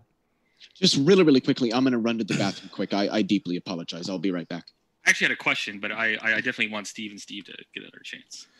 Uh, yeah, so the, the last time that I kind of uh, chimed in, it was on the whole issue of um, of uh, taxes, and uh, just to kind of just like very very quickly kind of sum up, um, Bernie got a lot of kind of like you know flack for saying this uh, last year, but like I I 100% agree with him. I don't think I would just kind of expand on it a little bit. I don't think that billionaires should exist either. I don't think that billionaires should exist in the same country where people don't make enough money to survive where somebody is working 40 hours a week and they are and they are still coming up short on you know money for food for rent for bills whatever it is i don't think that that should be I don't think that those two two things should coexist within the same uh, country. So I think that like you know, taxing uh, very very wealthy people and and like look, the whole reason why he got a lot of flack for that is is because, like oh you know, but what that would mean is that somebody can have 999 million dollars and still be in incredibly rich and be like never probably be able to spend that money like ever. It's just going to get passed on to their children and their children's children. Taking some of that money and redirecting it back into, you know, low income uh, neighborhoods, into states, into, you know, pushing it into education, giving people access to healthcare. All of these things can be done by simply making it so that billionaires just don't exist you know, maybe that's a little bit of a harsh kind of statement, and I, I, like know that there's going to be some people who are not going to agree with what I have just said, but I don't really think that that's too much of a. I ask you what um, you just said. Basically, just kind of expanding on the whole Bernie Sanders saying that billionaires shouldn't exist. Um, oh yeah, one hundred percent. Just you like, there's no way you can earn a billion dollars. It, it yeah. can't happen. I get that, like, there, there's some people who is going to disagree with me, but I don't really think that that's too much of a fair compromise. You know.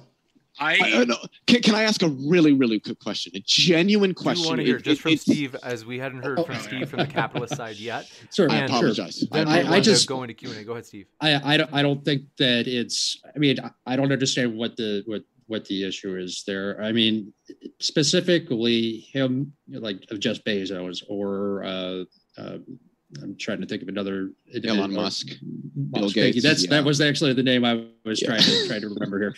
Um, you know, they don't get their wealth out of out of a vacuum. Some that money's coming to Correct. them in some form. Yes. I mean, they we all what I hear a lot from the social side is that those individuals that that make those kind that kind of money have uh, have some kind of obligation to society. And I'm pretty sure that many of them do provide a lot of uh, benefit to society just through their uh, innovation, their their profit, their employer, that those that they employ. Um, we look at uh, Bill Bill Gates and what he provides uh, society, even though some of us don't agree with some of some of his his ideas. Um, what incentivizes someone to get to that point where you can even extract that amount of money from them? Where's where's the profit? I mean, if that profit doesn't exist, if you've already decided, well, you cannot make over this amount of money, where what what decision does he make at that point? It's like, well, if, if I make 34, 34 million dollars, they're going to just take it away from anyway, me anyways. Why would I even work that hard? Where's where's the where's the incentive at that point? I don't think that Jeff Bezos has an incentive to, or Elon Musk or Bill Gates really have an incentive to do anything anyway. I think that a majority of the innovation that flows out of these companies has absolutely nothing to do with the individuals who own them, like Bill Gates with Microsoft or Jeff Bezos with Amazon or Elon Musk with Tesla. I think it, I think that the innovation flows from the workers that they hire to work at their firms, and that those very people should be receiving the credit for the innovation, not the billionaires who hired them. That the wealth that these people generate is extracted from the labor provided by everyone that they hire to do their jobs. Most of these billionaires don't really do anything at all. Most of all of the administrative work that they would otherwise do, they pawn it off to other secretaries and administrators that they hire. They spend most of their time on their private jets and their yachts and their country clubs, golfing with all of their big rich billionaire buddies, doing nothing. Yet they make all of this money despite not really contributing anything to the firm that they own, while everyone below them contributes labor out of their day, time out of their day, time out of their life, time with their friends and their family, time building up who they are as a person, who they want to be, contributing labor to these firms that is then extracted out of them, extracted out of the labor that they provide, and captured by people simply because that person owns the business that they work at. I don't to... think that it's fair, and I don't think that it's an equitable system. We well, want to let's see and give you I want to, a super short and pithy SOD response, and then okay. we got to jump into the Q and A. So, so try to address both. One, the whole billionaire shouldn't exist. The math doesn't really work out. You could take 100% of all billionaires' wealth in the U.S. It wouldn't fund the U.S. government for even a year, and then next year you wouldn't have any wealth to take anyway. It's very much balking at big numbers without context. Two, uh, in, in, the case of Amazon, 80 some 80% of Amazon's profits are through AWS, which is only 20,000 of its 810,000 employees. The rest of the consumer services are at razor thin margins as is. So this idea of redistribution, or they're not extracting, they're really taking a small amount from every single labor and that's really it. it the math doesn't work out where if you just make billionaires not exist we can solve all of these problems you're not really going to get that much wealth from them and then you once you take that wealth, it's productive wealth, you won't be able to take it next year. We can jump into the Q&A. Want to say thank you very much for your questions, folks. And we want to let you know that our guests are linked in the description. We appreciate our guests. And so we do thank you guys and jumping into your questions, folks. We do appreciate all of them. This first one coming in from Secular Socialist says, Stephen, is there any Irish phrase you could teach the American audience? um, like it's we do have a lot of Irish phrases, but I like it. It would it would we're listening.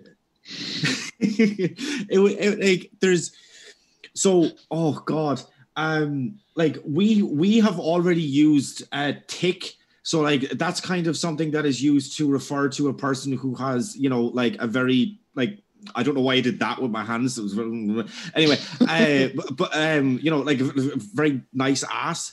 But we already use tick as somebody who's stupid. So we kind of we don't really kind of use that. We have a grading system. We have taco, cheesy taco, and cheesy taco bacon. It's fantastic. Um, I do think that like um Ireland has like butchered the English language, like in in the in just like how we use it. Um, so there was a time in, in Irish history where we would look outwards at some other countries and we called it the uh, emergency. It was called the emergency, which every other country in the world called World War II. Uh, and the absolute pinnacle of this sort of just butchering of it, and I'll leave it at uh, this, James, Um, had we terrorism up north in the 70s, had we fuck, we'd a bit of trouble. It, it it's just it just makes no sense at all. You got Is- it. I, I have a que- I have a question for Cider about that. Is the Irish butchering of the English language is that like a form of protest against the English? That's a good question, Josh. No, really I- good question. I just sort of think that the Irish soul is just a much more of a free and a loose being, and there's too much rules in the English language. Like there's a wall Yeah. of English language in between me and you, and fuck is my chisel. So that's the, the, the English language is really just three kid languages in a trench coat. It's it's Next up, that's a, that's a good synopsis. Appreciate your question. This one coming in from Secular Socialist Strikes again, saying to Stephen and Leo, by this Stephen they mean Cider and Port and Leo, most leftists are socially left first. You consider yourselves to be quote unquote woke. Why or why not? I I don't know what is meant by the word woke. yeah. Uh, I just don't- just really quickly, the word woke I don't think actually has any. This is going to be oh, how do I word this? This is going to be a very unorthodox way of wording this, but I think that people will understand what I mean. The word woke has no meaningful meaning. If, if you can kind of understand what I yeah. mean by that, so I, I I don't know what they mean. I, I don't I don't I don't know what they mean. You yeah, got I don't I don't really consider myself to be that woke. Like I'm I'm on the kind of side of like a, a lot of the woke standpoints and stuff like that. But like really, yeah, I, I just I don't really consider myself to be that woke. Juicy. And thank you very much for your question. This one coming in from Meduse NCO says, Why is it that only individuals with nothing. Let me just pull this over. Okay, starting over. Why is it that only individuals with nothing want or believe in socialism? Successful people aren't interested. That would tell me something if I believed in socialism.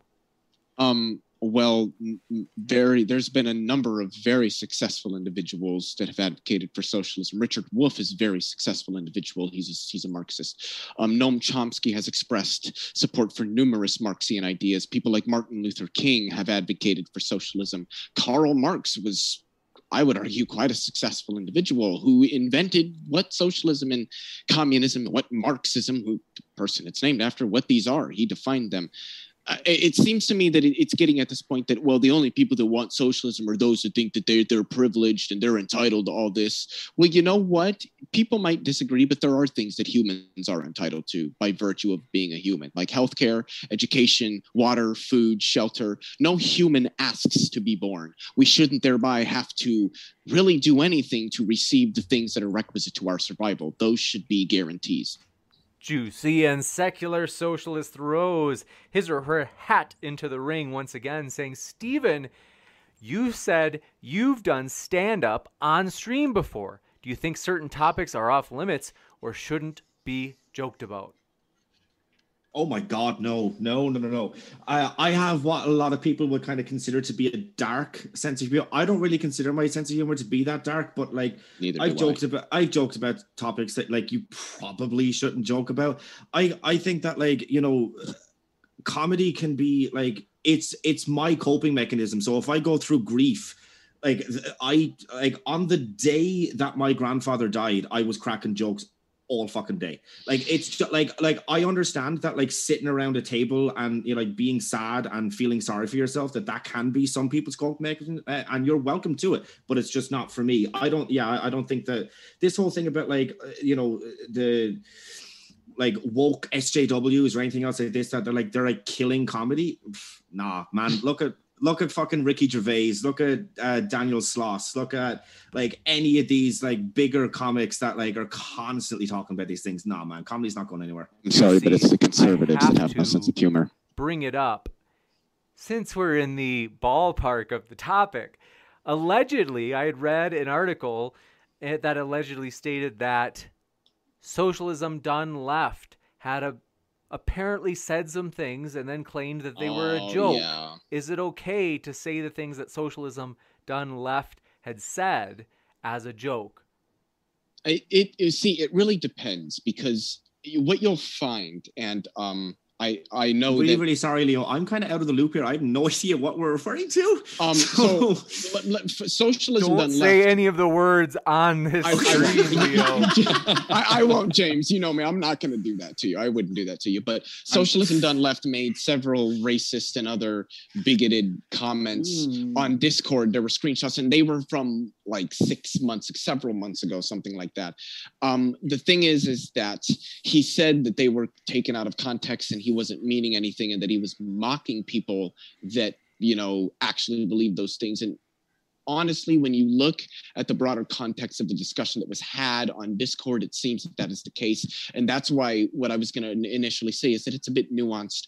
We often hear from people who make racist statements and this, that, and the other that, oh, well, you know, I, I was just joking. But what what we need to understand is the broader context in which the joke applies. There are certain jokes that we can make that deal with race that are funny Mhm, for mhm. reasons that people can pick Yeah. up on and understand and know that it's a joke. Or you can make a joke about the race, and the joke is racism. And that is Yeah. drastically different Yeah. than making a joke that concerns race that isn't about the racism. So, whether or not one considers what SDL did okay or not, I think really depends on the framework at which they're looking at it.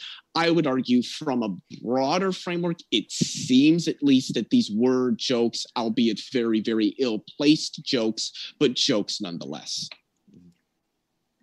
What have you got, SOD? I think you're on mute. Uh, no, I was just yawning. Uh, Oh. I, I, I did. I did have. I did have one thing. To, one one topical thing to share regarding dark humor, if I, if it's all right. yes. All right, I'll share my screen real quick. Uh oh, here we go. Oh, oh, This is gonna oh, oh, oh. Hold on one Oh. I knew I'm- it was going to be good. I'm squeezing it down two seconds.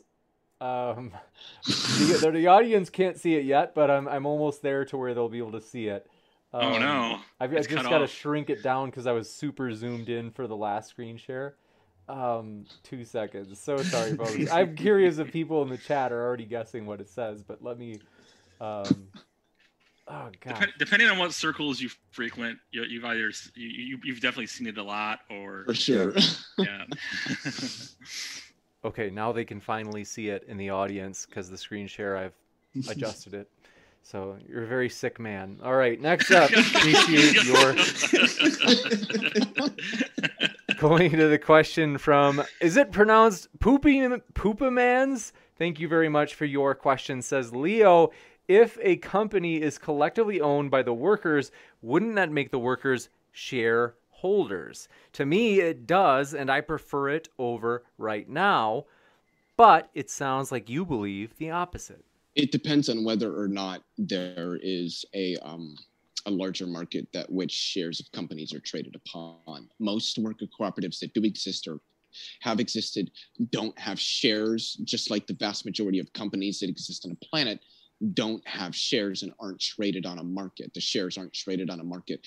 I, can't speak for any other countries, but in the United States of America, the stock market accounts for, and its value accounts for roughly 15% of the value of the US economy. When we speak of the stock market, we're not speaking of the communities or the, the, the, the rather the, the companies that exist in the communities that you drive through. We're not speaking of middle America. We're not talking about, honestly, a large portion of the economy.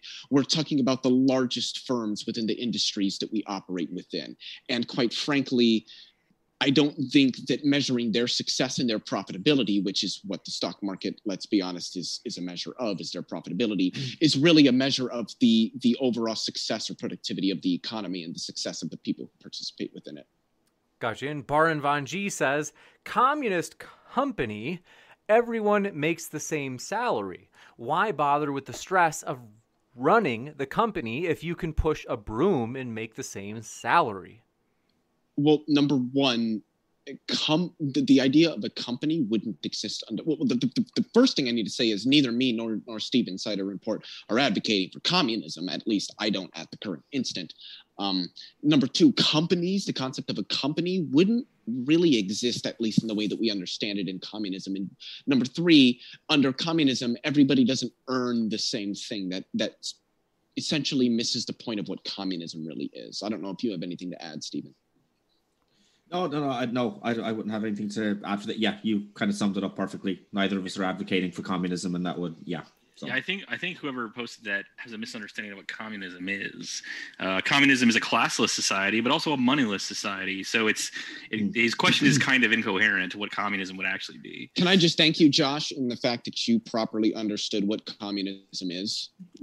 Uh, I appreciate that. I very much appreciate that. You got it. And Bubblegum Gun says, most respectful debate I've seen so far. I agree. This has been really respectful. Yeah. So thank you guys. It has been a real yes. treat. And Bubblegum Gun also says, government is a nece- is as ne- is a government is a necessity as much as theft is. But if you look empirically, government has created the most evil Taxes are the seeds of authoritarians. oh, okay. Is that, um, is that, is that wow. specific to anyone, any particular person? I didn't quite hear that. I don't think so, but so here's yeah. here's the issue that so this is coming from like the libertarian aspect that, and I, which I don't completely disagree with, but it definitely is taken too far. Where the idea is okay you only have you, you cannot extend rights to someone else that you don't have yourself and you don't have the right to take someone else's property by force so you can't simply vote to take taxes. But you can organize voluntarily and then have a structure that is funded by taxation but it depends on the manner of taxation and also the manner by which that taxation structure comes about so it so governments can just be thieving scoundrels but it's not inherent to government. It often you could argue it often is, and I I think like so like excise taxes or sales taxes, which the government is providing the very structure of property ownership. So any exchange of property, I mean, I, I don't see how that's necessarily theft. But income taxes is a little meh. Wealth taxes harder to say because the government isn't deciding the value of those things. But but nonetheless, uh, taxes aren't inherently theft, but many forms of taxes can manifest as a form of theft. I, I just wanted to add really quickly because that the whole taxation and stuff, and I, I do agree with with the vast majority of what uh, what Josh just said. Um, the, the whole tax I call them anti-taxers because uh, the, the, the idea that taxation is, is theft I would sum it up as just being asinine. Um, we would not have the societies that we do in most of at least the Western world if it weren't for taxes. What taxes are, or at least what they're supposed to be, is a society collectively coming together and agreeing to pool uh, a particular amount of their resources together to fund particular programs or incentives or what have you that generally benefit all of us together. And we see this in terms, maybe not here in the United United States, but in many Western countries, we see this in the form of their healthcare systems, uh, their education systems, numerous other public transportation, which is significantly more developed in a majority of the Western world outside of the United States, mainly because personal automobile ownership it's, is a thing in the United States more so than others. But it's, it's the, the, the main point is that, but yeah. yeah, yeah, yeah, yeah, yeah, yeah. Um, the, the main point is that taxation is not theft. I agree with with Josh that taxation. I think that there are ways that taxation can manifest itself as theft, and I think one of those is lowering taxes on the wealthy and increasing them on everybody else, requiring those who earn less to uh, carry more of a burden, carry more of the tax burden. I don't think that's Ooh. very fair. But I I, the, I I think that you can't have a technologically advanced society, the likes of which most Western countries enjoy, without the concept of taxation and without taxation, most Western countries would not exist in the manner that they do today. I would I would probably disagree on taking it that far. I mean, so bef- the U.S. had two industrial revolutions before we had an income tax, so it's certainly True, yes. And uh, we won't. There see, are uh, reasons for that, though. Well, the reasons were an income tax was unconstitutional until the 16th Amendment in 1913. I but I don't know if it was really unconstitutional. Well, no, it, it wasn't outlined in the Constitution that you can't do it. It was just made well, an aspect that well, so more, more specifically, direct taxes have to be apportioned. Kind of like ending slavery. Well, so what I, what I mean is is that the kind of income taxes Congress wanted to pass and what is what is common in Western countries that would have been unconstitutional prior to the 16th Amendment because they weren't apportioned among the states. In that, okay, California has 12% of the population, 12% of the tax revenue from this tax has to come from California, regardless of how many people are in Cal or regardless of the actual amount of income AGI in California. And uh, Congress has already uh, ruled that direct taxes outside of the income tax per the 16th Amendment are have to be all they all have to be apportioned among the states, which includes property taxes, which then would extend to wealth taxes, which is why we don't have we, we can't have a national prop, a national property tax. But um, Sing- uh, Singapore is an interesting example because it has much lower taxes overall, but it has uh, government ownership of certain industries, the dividends from which, uh, through Temasek Holdings, uh, provides revenue through almost a market mechanism to fund the government. So I, yeah. so it's it's I, I don't and I, I, would I would definitely disagree that taxation, whether taxation is theft or not, does not depend on who is being taxed. Like, oh, it's unfair if the poor are being taxed and the rich aren't. I do I agree with that, and I just want to specify I wasn't. I that that is not what I was saying. Okay. I do agree with that sentiment. I, I I, I thought maybe you misspoken, but we probably don't have time for you. We could revisit that maybe later, uh, like in, in, in another debate or something, because that's there's taxes. We could have a whole debate on taxes alone. So.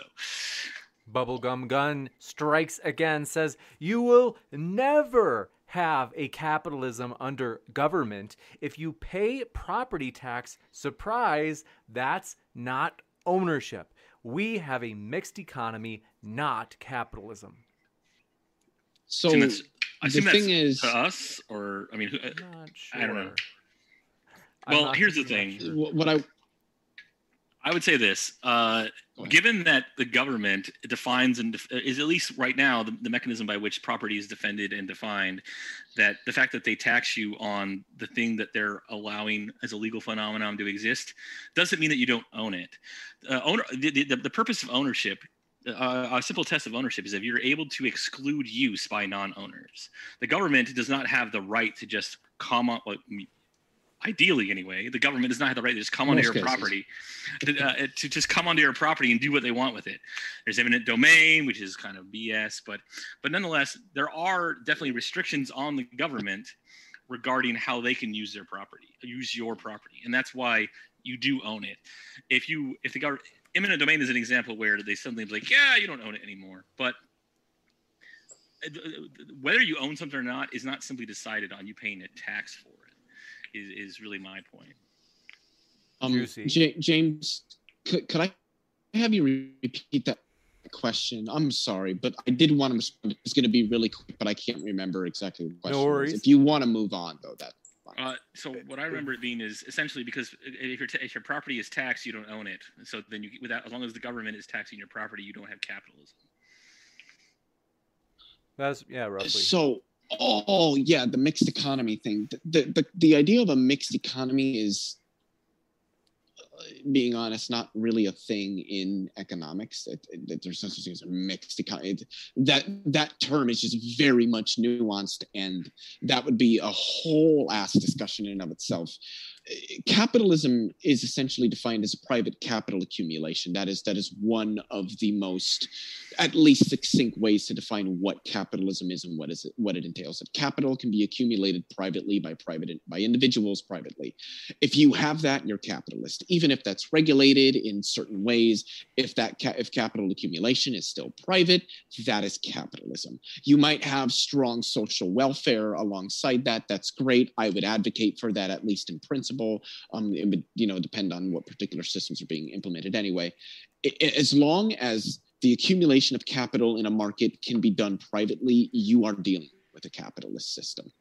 We'll jump into this next one from Khan the Stoner Lynn, who says, Anyone familiar with Pierre Joseph Proudhon or economic mutualism, the synthesis of property and communism? And what do you think of anarchism? I that, have never heard of that person or that yeah. system, and as far as anarchism, I'm not necessarily a proponent of it. I think that's uh, open to everybody to okay. answer. So, an- like. so the problem with uh, so uh, the issue with anarchism is you have, you have the anarchist paradox where if you re- so it's important to remember that anarchy is just absence of rulers it's not the absence of rules. But if you uh, eliminate what you call the state but you're going to need some means of defending and defining property that if that becomes a an accepted authority they functionally if not name uh, and indeed become the state as well. So anarchy is arguably not something that's attainable, uh, but uh, there are minarchists who try to say the, uh, that propose that have the minimum, the least amount of government that's practicable. Yeah, eventually. Me, as, I was going to say, eventually, in an anarchist system, there's going to be organizations that grow just just naturally, just as they did in human history. I think that's true, but I think the point of anarchy is that they're not centralized systems, that they're very much communal, that, that the communities essentially govern themselves rather than there being a centralized form of control that governs all communities. Like, I, I think that the phrase that uh, Josh uh, SOD used is, is really good, that it, it's not, it, it's not it's the elimination of rulers, not the elimination of rule. There are still going to be rules, and there are still probably going to be some sort of hierarchical system. I think that most anarchists would would say that that system is much more communal rather than being centralized and bureaucratic as we're used to, and that that's what most anarchists would um Cider I mean, would uh would would would argue for. Um, if I can, t- p- really Cider quick, might have, and then we do have well, to. No. I want to give Cider a chance if he wants to. Go ahead. Well, I was going to say that because uh, Anarchist Ireland is actually uh, an example of what Leo was saying, and maybe Cider has more uh, insight on that. Yeah, I mean, I was just going to say I have no idea who that person is. Um, uh, but um, anarchist, like, yeah, I don't like the whole idea of like you know, uh, causing like massive systemic change through like a revolution and like even you know like a violent one. I mean obviously you know that's how the united states was kind of founded. It's how ireland got its independence as well. Uh, i would however argue that we did it a little bit better. The only reason that i would say that is because in 1916 we fought the british who with sticks. We brought sticks to a gunfight and we won. So just this, want to point that out Hey, Thank Australia you. lost to what? Uh, to Kiwi, not Kiwis, but uh, cassowaries and uh, ostriches. and they lost to like so, a bunch of flightless birds. So I mean, they lost to dinosaurs. Next up, Con yep. the Stoner Lynn strikes against us. What do you all think about intellectual property? It should be protected. Uh, the, mm-hmm. the, the, the, one distinction I would make, it, it the, the reason I would make it, yep, exactly, is that I wouldn't argue it's really intellectual property. Is the development of something like a vaccine or uh, something along those lines. I don't. I, I'm. I, people can disagree. I'm sorry. I don't think that somebody has rights to that. But like a book or something along those lines, yes, I think it should be protected. Uh, so this is uh, the problem with intellectual property is that most of it is infinitely uh, divisible. Like it's not actually a rivalrous uh, commodity. It's like a club good, like a subscription to Netflix or uh, a newspaper. Well, not a newspaper, but like something like Netflix, where it actually is an infinite amount of it. And the, the problem really is that intellectual property laws go too far, where it's essentially admitting that I am afraid that my customers or competitors are going to make better use of this property than I will. If you're actually so I uh, patents are is fine, although I think the patent system needs to be reformed as well. But uh, intellectual property is uh, is not an easy answer, I guess I should say. You got it, Steve or Steve.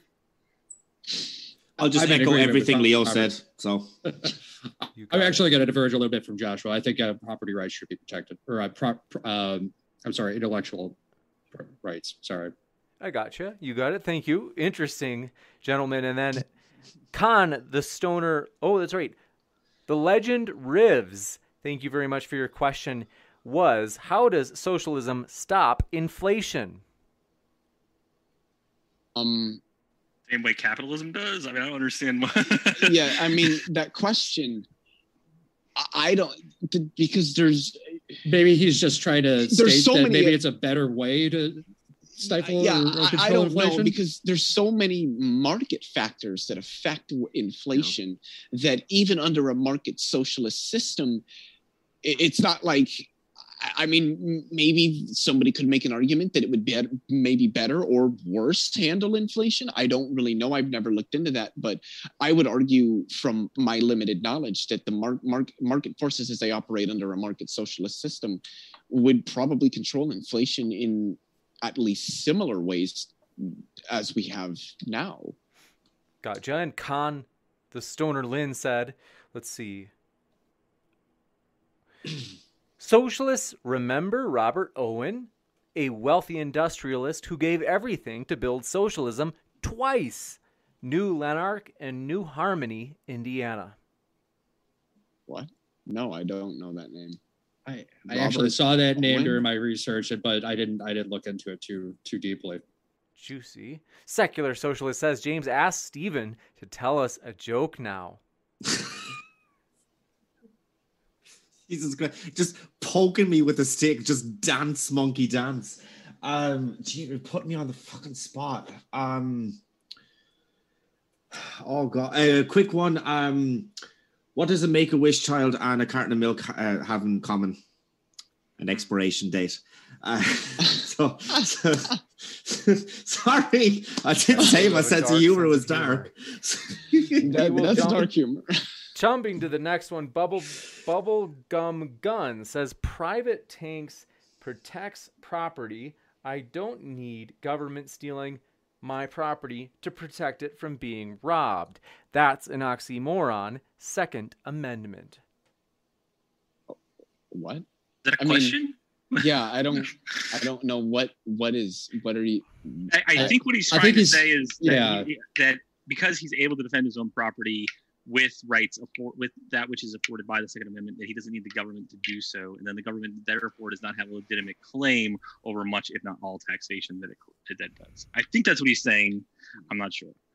I mean, that's an interesting argument. Um, this I, I, there's there's only so much limit that an individual has control over a certain uh, piece of property, though. I mean, yeah, you could say, well, I've got a tank myself, but there's going to be someone out there with two tanks I mean, it's yeah. I mean, it's just. I, I, mean, unfortunately, you can unless you've got your own nuclear arsenal. There's other areas in the world that are going to be able to take your property from you, regardless of uh, what your Second Amendment mm-hmm. rights are. And I mean, I never promoted the Second Amendment as well. So, well, I mean, I, I mean, Viet, Viet, Vietnam shows that you don't need a nuclear arsenal to defend yourself. It's very much true uh, history, like you know, guerrilla warfare. So the, the issue with war is that if you're if you don't have the the you know you need the political will to prosecute a war as well as the material and uh, if you just make if you just guerrilla warfare can create a lot of casualties very quickly and all those soldiers coming back is going to kill political will and that's that's why the viet cong basically won so i mean history was replete with guerrilla for- warfare working against technologically, numerically uh, superior foes, and including the Revolutionary War for the U.S. Mm, yeah, so. very yes, exactly. Gotcha. And this That's one, we beat the British. D Mac, appreciate it. Said, can an observation be fallacious? Can an observation be fallacious? It's an interesting question. Um, it feels like those like so an argument can be fallacious because it comes with a conclusion. Yeah, what I was going to say is that I don't think an observation could be fallacious because an observation is not itself an argument. An, an observation right. would be represented by an argument. The argument can be fallacious, but the ob- the observation itself, I don't think fallaciousness would apply to that. No, I I, I do agree. Uh, uh, an, an observation is at most a a premise for an argument. It doesn't. Mm-hmm. It doesn't. Yeah. So I mean, yeah. I, I, you, can't you can't you can have observations that are wrong because either hallucinations, things like that. Yeah. Illusions, or maybe your sensors aren't do not don't have enough. You know, either your actual sensors or like your or your transmitters don't have enough fidelity. There's all sorts of reasons where you get incorrect information, but that's not the same mm-hmm. thing as being fallacious. Yeah. You got it. And Displace Gamer, thanks for your question. Last one we have here says, My question market socialism is just another form of capitalism. It mm. is still private ownership working within a market. Would a better name be social capitalism? No, because it isn't private ownership. The firms in, in, a market socialist economy would be collectively owned and democratically controlled by the working class, which is the the the signifying attribute of socialism. I think I think what he's trying to say is that it's one thing to say that the workers at that firm are the owners. It's another thing to entirely say the working class all own that firm and that firm. Like they like they all. So I think that's what he's saying is that only the workers at that firm own that firm, as opposed to all the workers own all of the firms. So I think because in that case, the workers who own that firm, they are the exclusive owners of that firm, and in sense, they are a collectively private organization. I think that's what his argument is. DMAC Uh, it just doesn't strike me as capitalism. DMAC says, Thanks. You're welcome, DMAC, and thank you. And we want to let you know, folks, our guests are linked in the description, as it says here on the right side of your screen. Highly encourage you to check them out as we do appreciate our guests. And that includes if you're listening via podcast. Folks, if you have not already, pull up your favorite podcast app, such as these right here on screen. Look up Modern Day Debate and subscribe for listening to these debates via podcast. And if you're listening via podcast, want to let you know all of our guest links are in the description box there as well, as we really do want to say thank you to our guests. We appreciate them. And with that, gentlemen, it's been a true pleasure. We really do appreciate you. Thanks for being with us tonight. Thank you. Thanks so much, James. It's been a real My pleasure. for having me. Oh yeah, this has been great. Absolutely, really respectful. I really do. uh, People Mhm. really enjoyed it. And folks, I will be back with a really short post-credit scene in just a moment, letting you know about upcoming debates. So stick around for that, and I'll be right back. Save big on brunch for mom, all in the Kroger app. Get 16 ounce packs of flavorful Angus 90% lean ground sirloin for $4.99 each with a digital coupon. Then buy two get two free on 12 packs of delicious Coca Cola, Pepsi, or 7UP, all with your card. Shop these deals at your local Kroger today or tap the screen now to download the Kroger app to save big today. Kroger, fresh for everyone. Prices and product availability subject to change. Restrictions apply. See site for details.